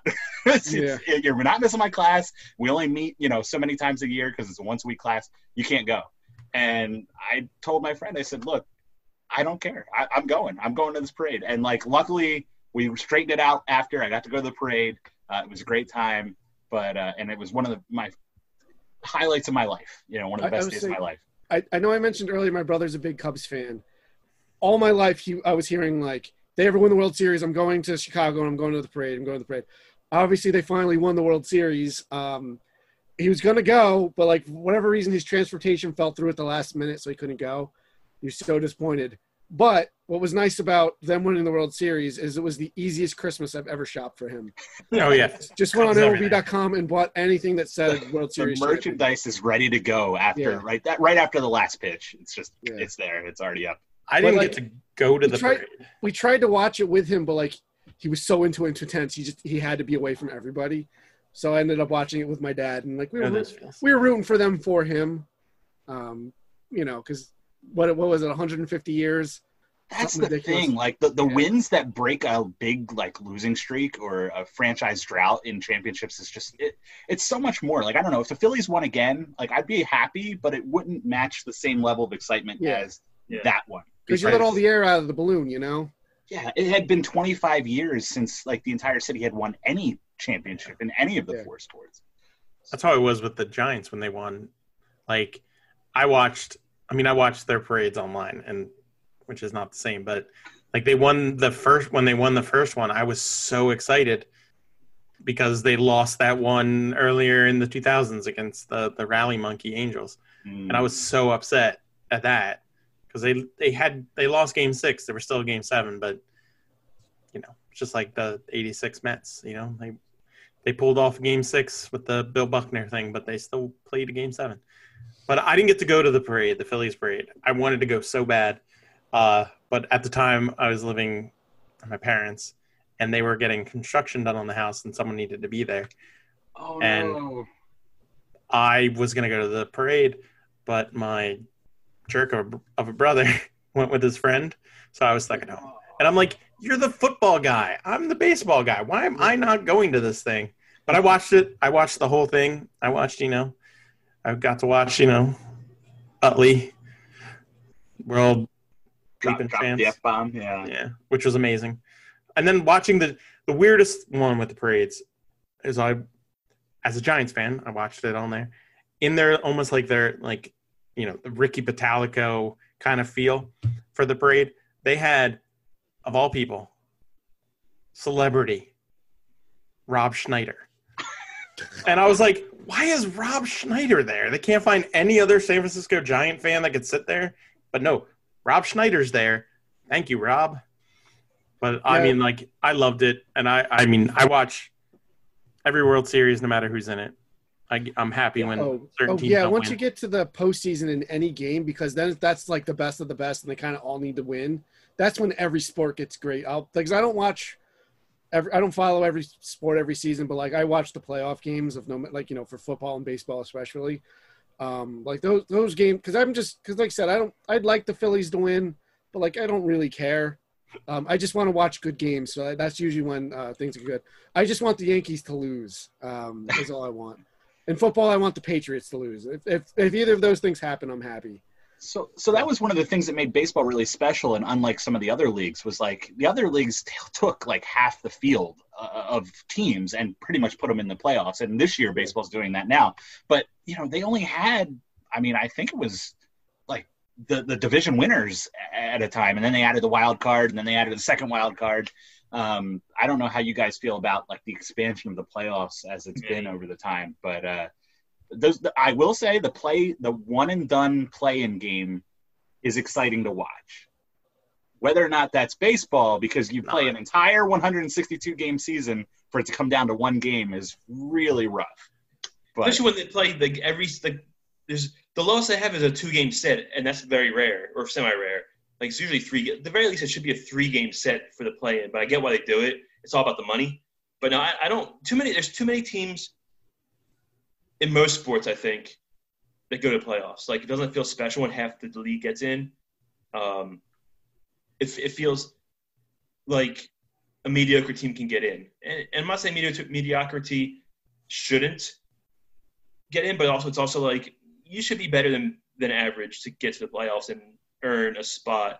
Especially when, especially like I know this pops in football a lot is um, you know, when a team that's has a better record, but a worse record team gets in because of the division they're in. I I know it stinks and it's kind of silly, but I also kind of I sort of like that where like you, you're you're you're in the division that you're in, and you know be good, bad, or otherwise. There are divisions that stink and there's divisions that are fantastic, you know. But that's I just don't like it when a, a 500 team or even like a couple games are 500 gets in. Like it just that's my personal opinion, and you know, I, I get if your if your team is Phillies or Giants or Pittsburgh or whatever team you like, um, because you get more of the team you want to watch. But I just think it kind of lessens lessens the the playoffs and the specialness. But it's also also kind of fun seeing you know a mediocre team go through the playoffs and get a hot streak and win. So I mean, there are pros to it too. Just me personally, I just I don't like seeing mediocre teams getting in with, especially with baseball. It's such a there's so much time for you to do what you have to do. But then on the other end of it, it's like you already know you're out of the seat. You already know you're out of playoffs. Half sometimes by the halfway point because you're just a bad team. You lose it. Yeah. I wish, like, I don't, I don't know if 16 teams is what we need. Like eight on each side. I feel like that's too much, especially in this shortened season. I get they want to try it, but like, they're they they're already crunched for numbers and times when they can have anything anyway. So why would you add more? I mean, look what's going on now the Marlins are missing a whole week. Now that might not affect the Marlins, but what happens if the Marlins get on a hot streak when they come back and they're at the end of the game season, they don't make it in because they miss a full week of games. It's like it doesn't make sense.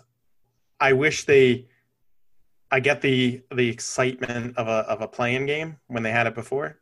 Uh, but it's baseball. Baseball everything is about a series you never really hear, oh, the Phils are coming to town and they're only going to play one game tonight. Yeah. Like they're there for two or they're there for three. Make it game sometimes. Make, it.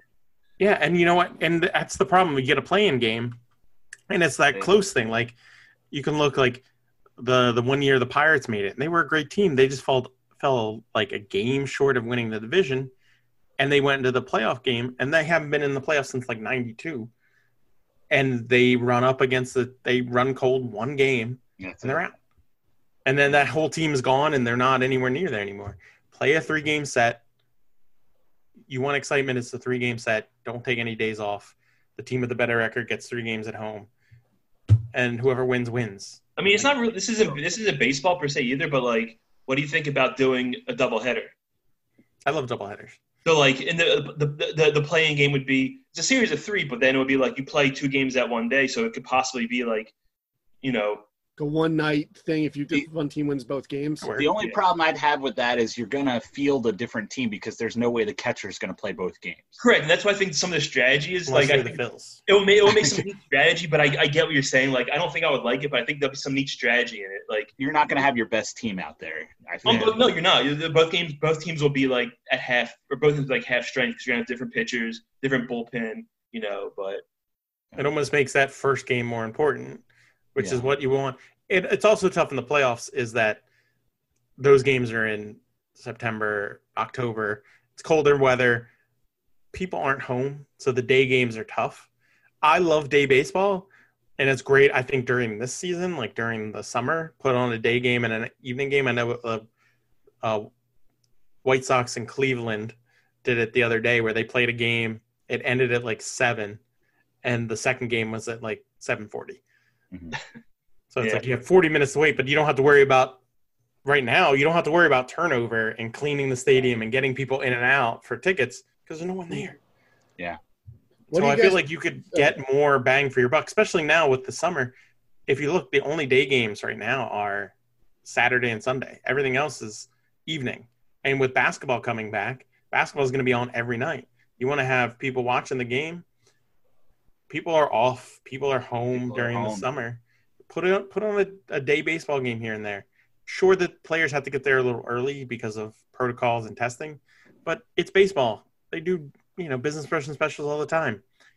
You could squeeze more games in and have more back end support because what what they're doing with the 16 team playoff is you're running those 60 games in 66 days.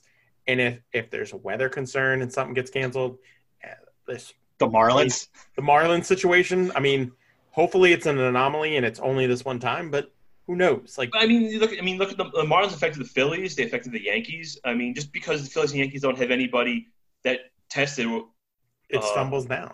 yeah, just like so, like there's a lot of people are missing games right now. Yeah. and there's not a lot of time built into the schedule to make Yep. those games up either. Like, Right. There's only like three off days. And if you're and you're so worried about health and safety of pitchers with pitch counts and arms and player safety in general, you're squeezing all of this in and giving yourself no back end balance. Because if you know you get into September, who the heck knows what kind of weather you're getting? You could lose two full weeks of different teams with any sort of weather, and then what happens? You have no contingency plan of this backup. And, and not only that, I mean, you know, from for what it's worth, you know, people get more sick during the wintertime, whether you get the flu, common cold, COVID could be even worse. Who knows? But like, there's a lot of problems going into like the the, the colder weather with, with baseball and football, but baseball especially. It's like, what are you going to do?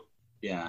Um, so I, as far as the expanded playoffs, I'm okay with it for this season because it, it, it, I feel like the more teams you let in at the end of the year, the less of an impact and a less of a importance your regular season has. And this season's already kind of all kinds of messed up because of the 60 days, the COVID, everything. So if you're going to mess up a season, do it now. And there's only 60 games that you're you're really impacting.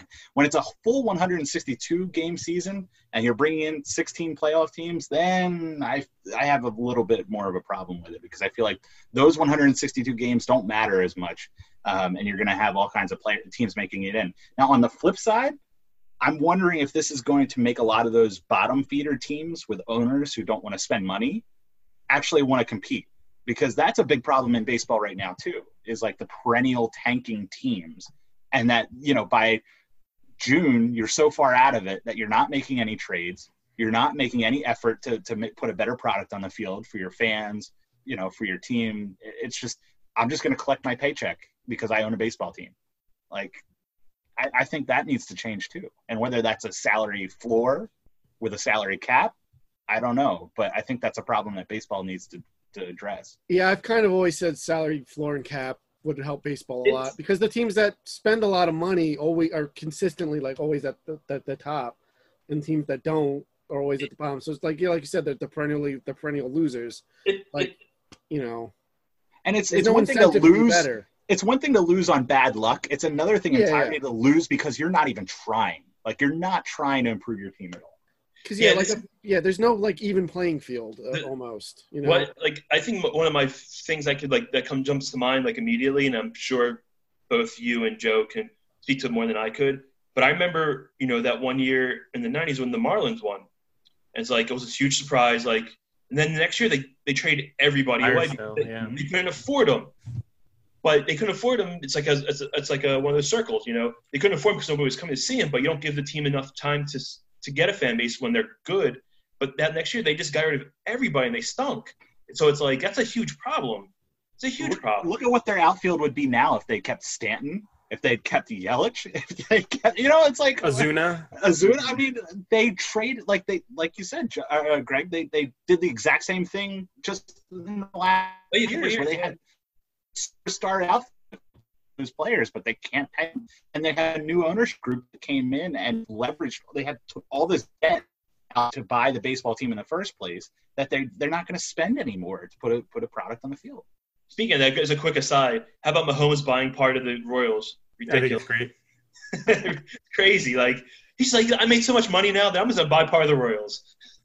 I mean, Buying a baseball team in a pandemic, uh, you know, apparently is a very lucrative thing. Uh, for months, the owners were saying how they're they're going to be poor, they're going to be out of money, and here you have people coming in to buy baseball teams. Yeah, it's a buyer's market. Yeah. And you got the Dodgers giving three hundred and some odd million to Mookie Betts. Yeah.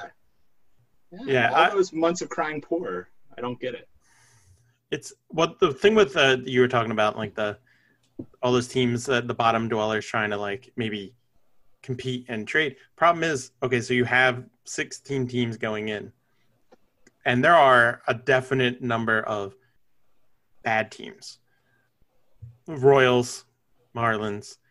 My Giants are not very good. I watched the game. I'm like, I don't know who any of these people in the outfield are. But you, but you got Gabe. Yeah, Gabe Kapler, So you need. Again, like I said, Darin Ruf. Yeah, but they don't have anybody. But like these teams, there's gonna be since there's 16 teams going in the playoffs. There's not how much of a seller's market are you gonna get? Like, because you're gonna have these teams like the Marlins. Are they gonna trade off all these young players that they have that are good? The Giants maybe are okay because they're they got older veterans that could fill in, but they're top heavy. Like the contracts are ridiculous. That's why they're awful. I mean that and Buster Posey decided to opt out because he didn't want to play during COVID times, which I don't blame him. um, but like you have players that didn't live up to the contract, and that's Yeah. I don't know.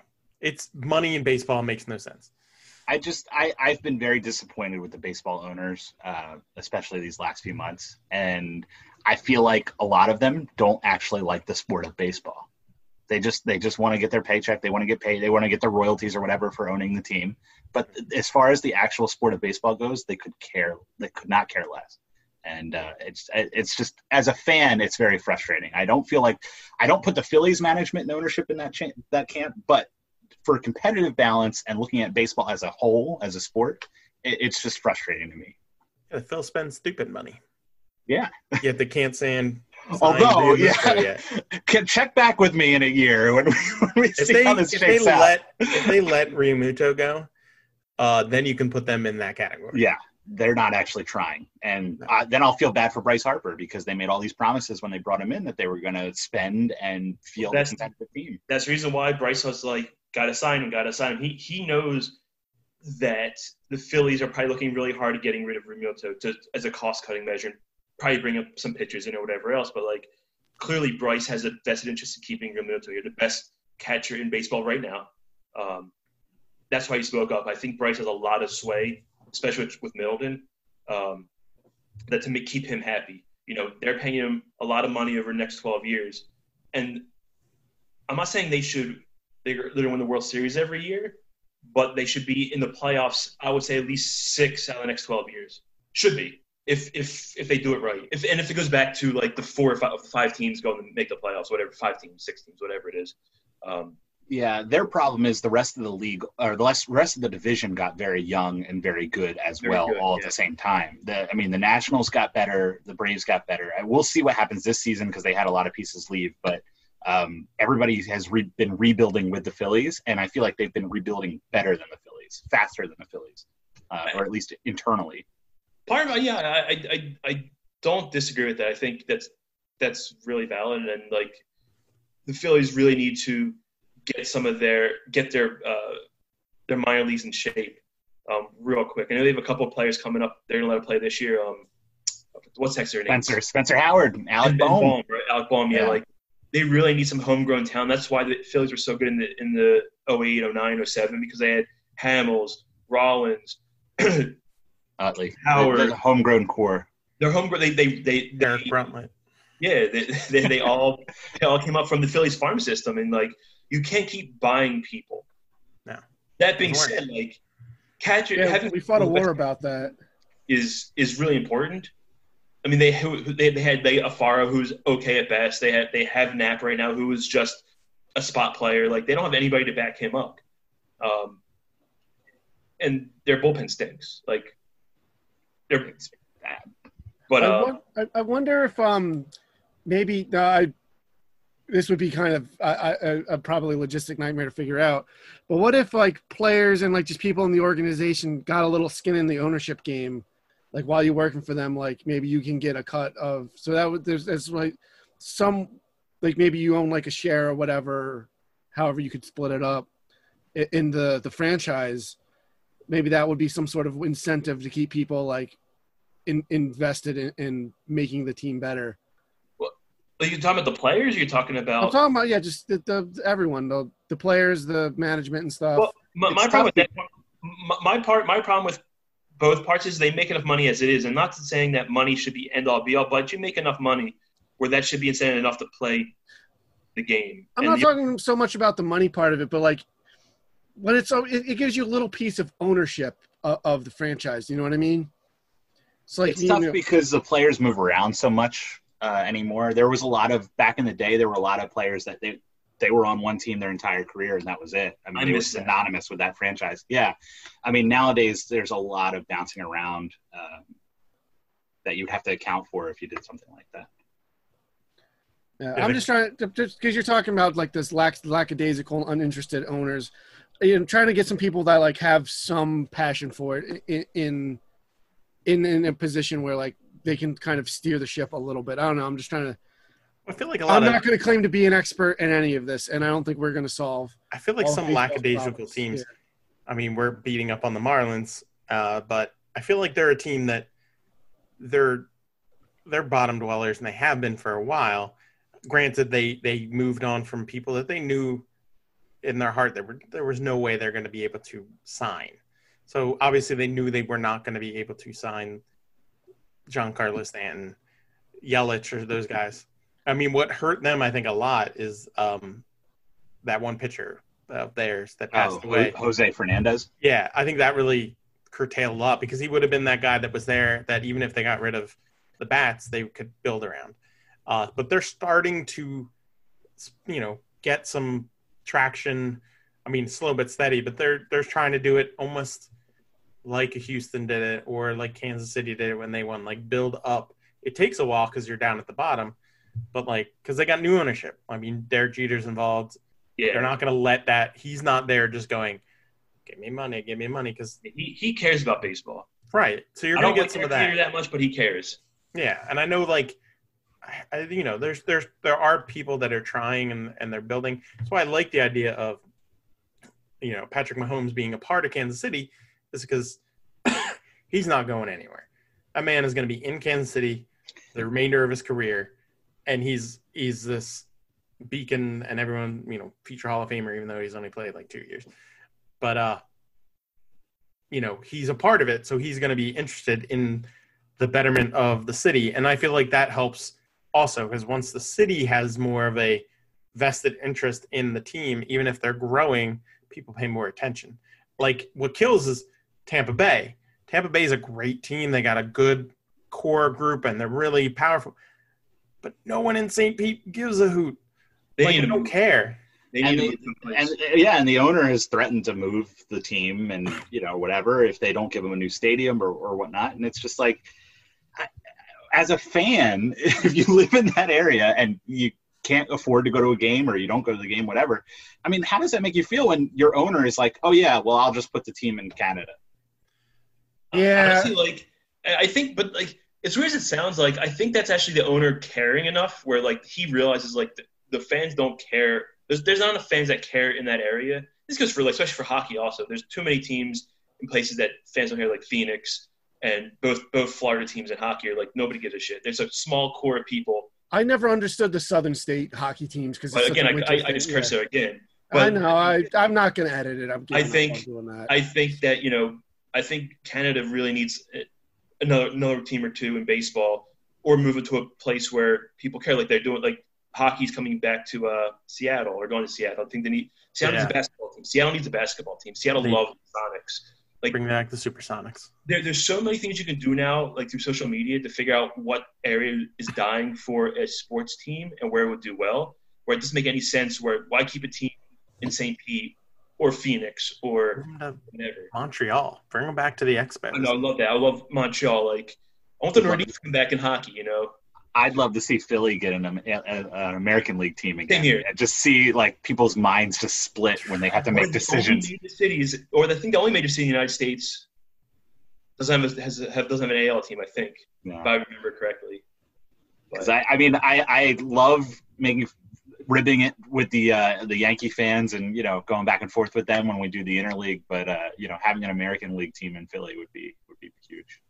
I would love it. I think the fan base would be able to support it, but the, no, that's just me. Yeah, well, because if depending on which team is playing well, they would go to those games. Oh, Exactly. Like, Yeah. I mean, look look in Chicago. You know, the White Sox have a good young team, but who's like realistically, are you going to if you have a chance to go to a game in Chicago?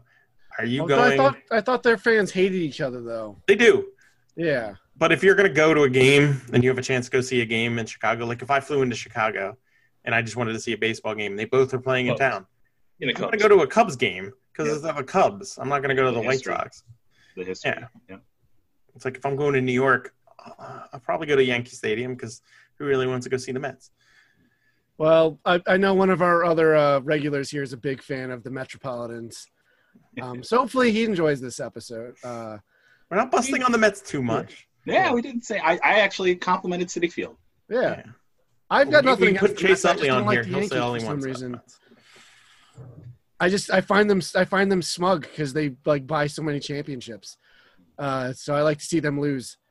But um, to change gears slightly, I know we're going pretty long, but uh, It's baseball. I, I can I'm, I'm kind of curious some of your guys' opinions on this. Uh, what's your favorite baseball movie? Um, if you guys need a minute to think about Oh, it, I know it. All, I know it right now. I can yeah, tell All you. right, I've, Greg, what's I've got yours? mine. The That little big league. The Sandlot. That's Absolutely. mine. That's mine too. I love The Sandlot. Sandlot is an amazing movie. It's it's perfection. It's, It's, what baseball. it's childhood in a movie. Like it's, what so baseball- great. It's what the it's what the the theme of, and the core of baseball is. It's what that movie is, and it's so great. And like, if you want to get into baseball, get your kids into baseball. Have them watch The Sandlot. So it just shows Well, you the joy. Yeah, what's great about it is it, it's it's a baseball movie, but it's about so much more than that.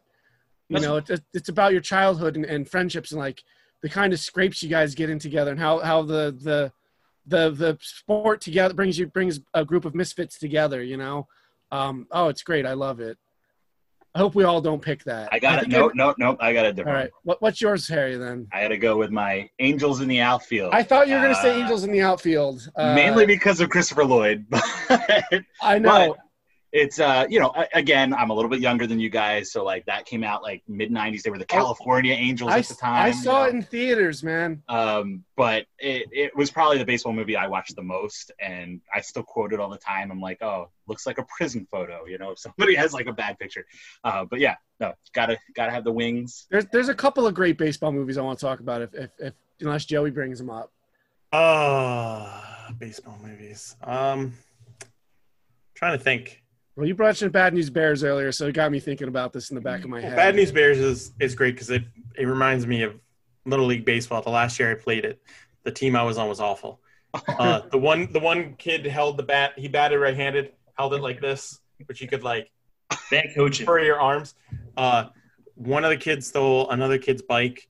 That same kid wanted to fight an umpire in the middle of the game, and the kid was no bigger than this microphone. Uh, so like it felt real. Um, you know, I I have, I think everyone's seen uh, A League of Their Own. League of and Their I Own's good. Yeah. That was really great. I feel like Tom Hanks. This is the epitome of like that grizzled old baseball player that just you know like you know I mean, Well, everyone everyone lived knows out the no, game. Purist. yeah. The iconic Everyone line. knows there's no crying in baseball. No Like crying. yeah. Uh, rookie of the year. Rookie of the Year is my brother's favorite because it's the Cubs. That, that's the one we get the rubber arm, right? Yeah, he, he breaks his arm. He can like pitch amazing. Yeah. That's What's where he gets to one with, learn um, the great line, "Funky butt loving." Yeah. What's the one with Charlie Sheen? Major, League, man. Major, League. Yeah, yeah. Major League My second favorite. Major League's really good too. Major League's a Major great cool. comedy. There's that, you know, the the you know, Jobu, Jobu. Jobu. Gotta Yeah, gotta that's get the bats. Gotta wake up the bats. Willie Mays Hayes. Release Yeah. Mays Hayes. It's it's a good one. Um, it's not really. Uh, I'm gonna. It's not a baseball movie. I'm gonna. I'm gonna cop out and say my favorite is uh, the Ken Burns documentary about baseball. Fair enough. Copping out. Classic. I would I say it's it. not Like- a movie, but whatever. It's a it's good. Like honestly, that's I, I'd always kind of been around baseball and like it, but that's was the one like a good documentary can completely change your mind, your outlook on a subject. Yeah. And man, that's it makes baseball fascinating. Not that it's not already that, but like it's so digestible for a non someone who's not already like immersed in in the history and culture of baseball to like really appreciate it. They they break it down into these like little episodes, and each episode is like one thing. So you know they talk about you know the White Sox scandal and how it brought baseball down, Yeah. and then the next episode is all about you know the savior of baseball, who most people say is you know the Sultan of SWAT, the great Bambino himself. Colossus they- of Clout. They talk about everything, you know. They you know how the it's I I but you know as a baseball like purist fan love, it, it's just like I get sucked in. But no, I you know all those movies. I forget the name of the movie that was the uh about the twins. Of all movies, there was a baseball about the twins where his grandfather owned the A team. little big league. Yes, I watched that movie. I think more than I watched like any other movie, and I don't know why. That's an owner that cared. An owner Yeah. that cared. he cared about it. His his his grandson loved it. He died and gave the team to the grandson, and the grandson was like the general manager and coach, Wow. and he was like fourteen. Hey, have you not seen Little Big League? I haven't seen that one. Oh, No. it's good. It's a About good the twins. I'll have to add it to the list. I was going to say uh, Eight Men Out is a good one too. That's another Christopher Lloyd baseball movie. Oh, I didn't know there was another about the- Christopher Lloyd baseball He, movie. he's a side character, but it's about the White Sox uh, scandal, the Black Sox. It's the um, John Cusack, right? Mhm. Yeah. yeah, yeah. A, a young, uh, uh, what's his name? Uh, he plays Yondu in the Guardians movies. Uh, Michael Rooker. oh, Michael Rooker, yeah. He, he plays one of the baseball players. Uh, good, good one. Field Yeah. of Dreams. We haven't said anything. Oh, about of course, Dreams, Field of but Dreams. Everyone loves uh, Field of Dreams. MLB was trying to recreate the field for one of the That was games kinda this cool. year. They're still doing it. Are they gonna? Okay, Yeah, they're Oh, still like- doing it. They're not doing it just with. Cool. They should That's play the. All Star game there. They're not doing it with uh, the same teams because Okay. with with COVID, obviously, East Coast teams are playing East Coast teams, Central, Central. So it's I think it's still the White Sox, but I think it's White Sox Cardinals, okay, all right, which still kind of works. Yeah. Team with history. Yeah, instead of White Sox Yankees, which would have But been if a you, if you don't know what we're talking about, Major League Baseball was recreating the field from the movie, uh, and they were going to have an actual Major League game on on the field, which is kind of Yeah, it just dawned on me like how many good baseball movies there are.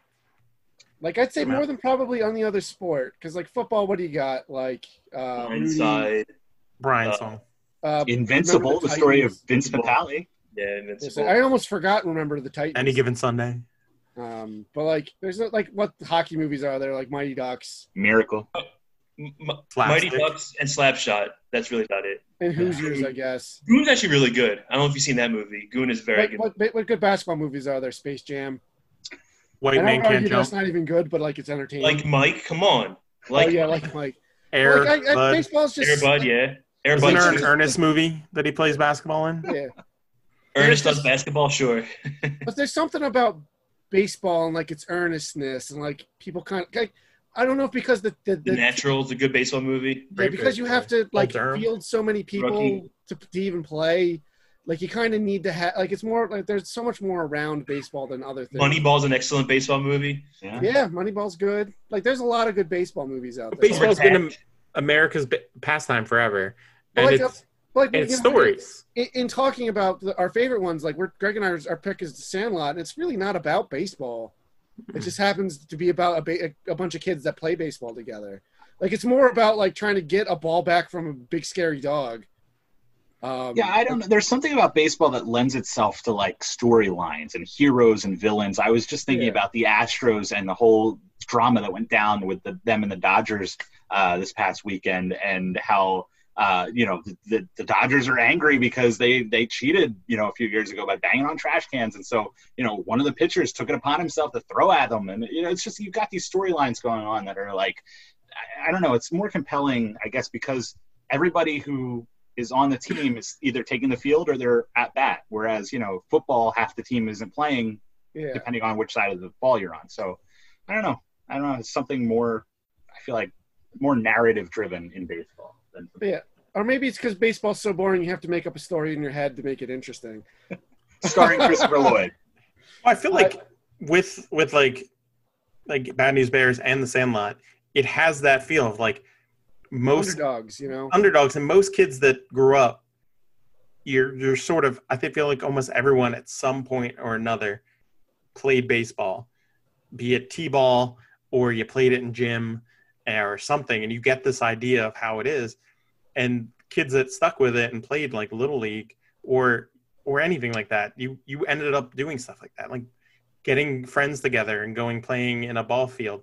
And granted, the Sandlot's at that time when like it's the '60s, it's the '70s, like that's it's America's pastime. Bad News Bears, same idea. You're just these kids playing summer ball, like it's part of growing up, and that I think that's what always connected me to those because it just reminded me of my childhood, and I think that's what baseball connects with. It's it's memories and connection. Like we can watch a game tonight, uh, you know, and it could be a, like a two run game, and I could talk to my dad, and he'll be remembering a time where he watched a game, you know, 1965 or whatever, and it was a two nothing game, and he remembers sitting on every pitch, and his favorite player was batting, and it's it's the same, but it's years ahead, and it still has that connected, and you still get that same feel of of the game, and it and even in this shortened season, and even in you know in this time, it still has that connection, and you know I'm I'm happy that I have that connection now.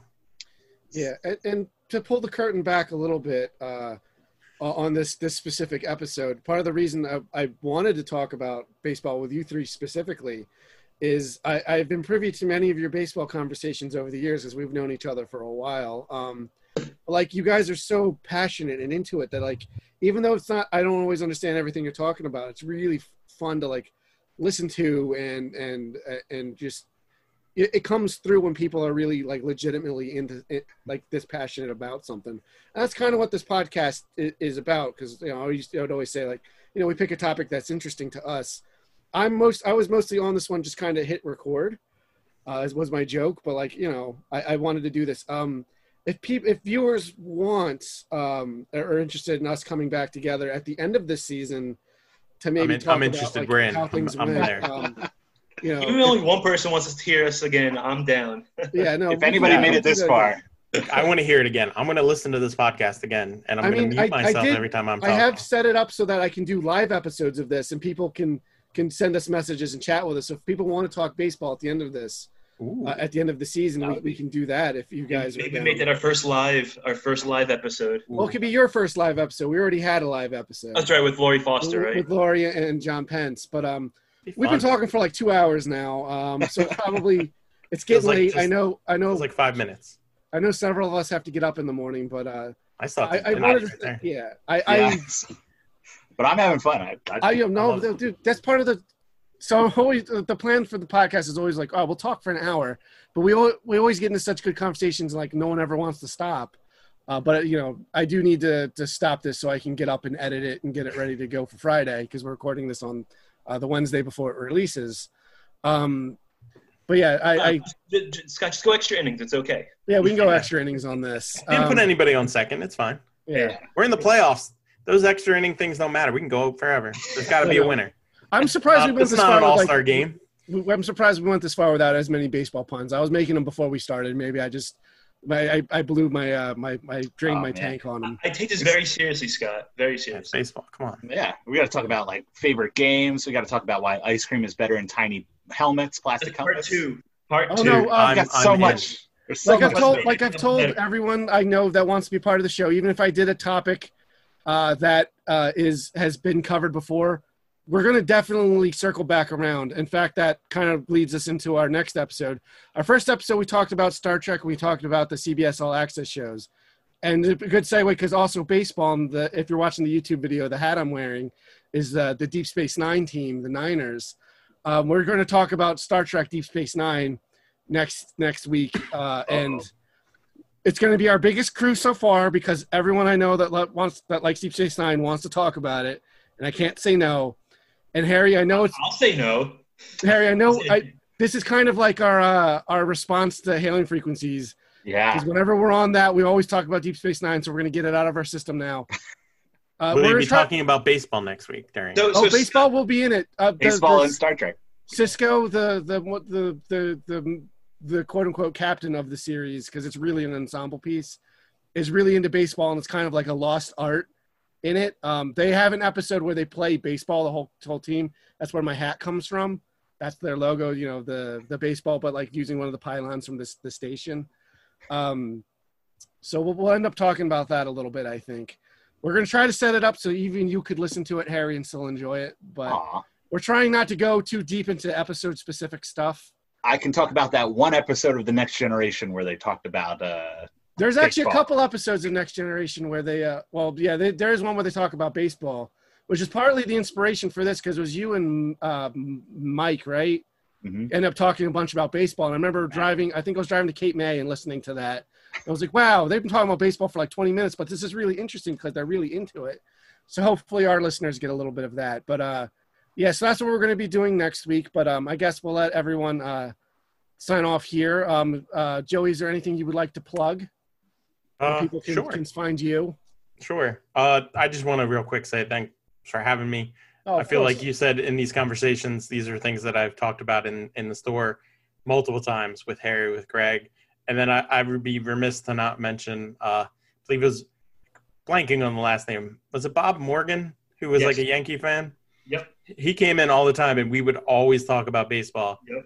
He was a diehard, diehard Yankee and he did the, the fantasy baseball, which blew my mind. But uh, I'll plug, um, I'm part of a streaming group on Twitch. Uh, it's Poorly Played Games. Uh, you can find us on there. Uh, we're a little up and down right now because a lot of us are starting back up with work due to COVID. So our, our hours are a little different, but you can always uh, log on, follow us on there. Uh, we're always live on Saturdays doing social games, and then throughout the week, people pop on and off. Uh, once things get a little settled and the dust clears and people get back to the norm, we'll get back into it real deep. But that's all I got to plug. That and uh, Giants don't be too bad, even though you got Gabe Kapler, which makes you ten times worse. All right, Harry, where can people follow you? Uh, I guess I'll plug Hailing Frequency since we were just talking about it. It's a Star Trek The Next Generation podcast where we go uh, episode by episode through The Next Generation. We're up to season three. Um, we're, again, up and down because my schedule's all over the place, but uh, we're early in season three, so you can go back and listen to it. A lot of these folks have been on it. Joe, we'll, we'll bring you on for baseball, Star If Trek baseball one, I'll just talk about baseball. I I mean, I don't know if you guys want to do a, a special baseball episode, you can just do the Deep Space Nine episode. Take me out to the Holosuites. It's kind of a weird standalone one. There you Uh, go. So you can kind of just watch it. It's got Worf in it. So that's a character you all right. know. I knew no I- Worf. Yeah. I know who that is too. Yeah, Worf, so- Worf has my favorite line. It's the, my other baseball shirt. I'm not wearing it now. Um, but you know, his his they just trying to teach them how to smack talk because they need to they need to teach everyone how to play the game because nobody knows how to play it, even the humans. Um, so his thing is he just yells "death to the opposition" in the middle of the game, and it's really uh, to me it was Sounds right. hilarious. Sounds about right. Um, sure, Uh, many that- Red Sox people yelled that to Yankees players, and yeah. But uh, Ah. but uh, you can find Greg and I are from uh, Level Up Entertainment. Um, you know, we're a comic book and video game store uh, in the Hamilton Mall in Mays Landing, New Jersey. Um, you know, follow us. Uh, we're Level Up Entertainment on Facebook, Twitter, Instagram. LevelUpEntertainment.com is our main website. ShopLevelUp.com is our web store. Um, we can do we can ship to you. We do curbside pickup now because you know these trying times that we find ourselves in. So, but we are very. I'm. I mentioned in the last podcast. Uh, this has made me a huge germaphobe, so the store is kept very, very clean and disinfected. Um, I don't like touching other people when we exchange money, so I'm, I'm constantly uh, sanitizing and cleaning everything. The store is clean, but if you don't feel comfortable coming out, um, we do have ways to get you your comics and video games and other things. Um, right now, we also are in the middle of Free Comic Book Summer, uh, where each Wednesday a bunch of new comic books that were supposed to be out on Free Comic Book Day uh, in May, which obviously got canceled due to COVID, have been coming out.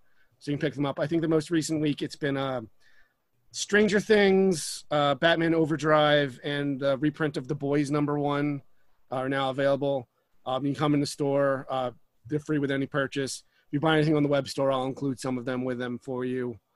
Um, uh, all of uh, August, we're going to be doing uh, some stuff. It's going to be our 13th anniversary as a business. Teenager years. Yeah, Yeah, so we- we've been we've been talking about doing a bunch of different things uh, for it. It's kind of a big milestone now that our store's a teenager, um, but obviously we can't do a big in-store event because of the coronavirus. Um, but stay tuned. We'll be announcing some stuff. I even uh, so this should come up before some of those announcements do. Um, but yeah, is Greg, did I miss anything there?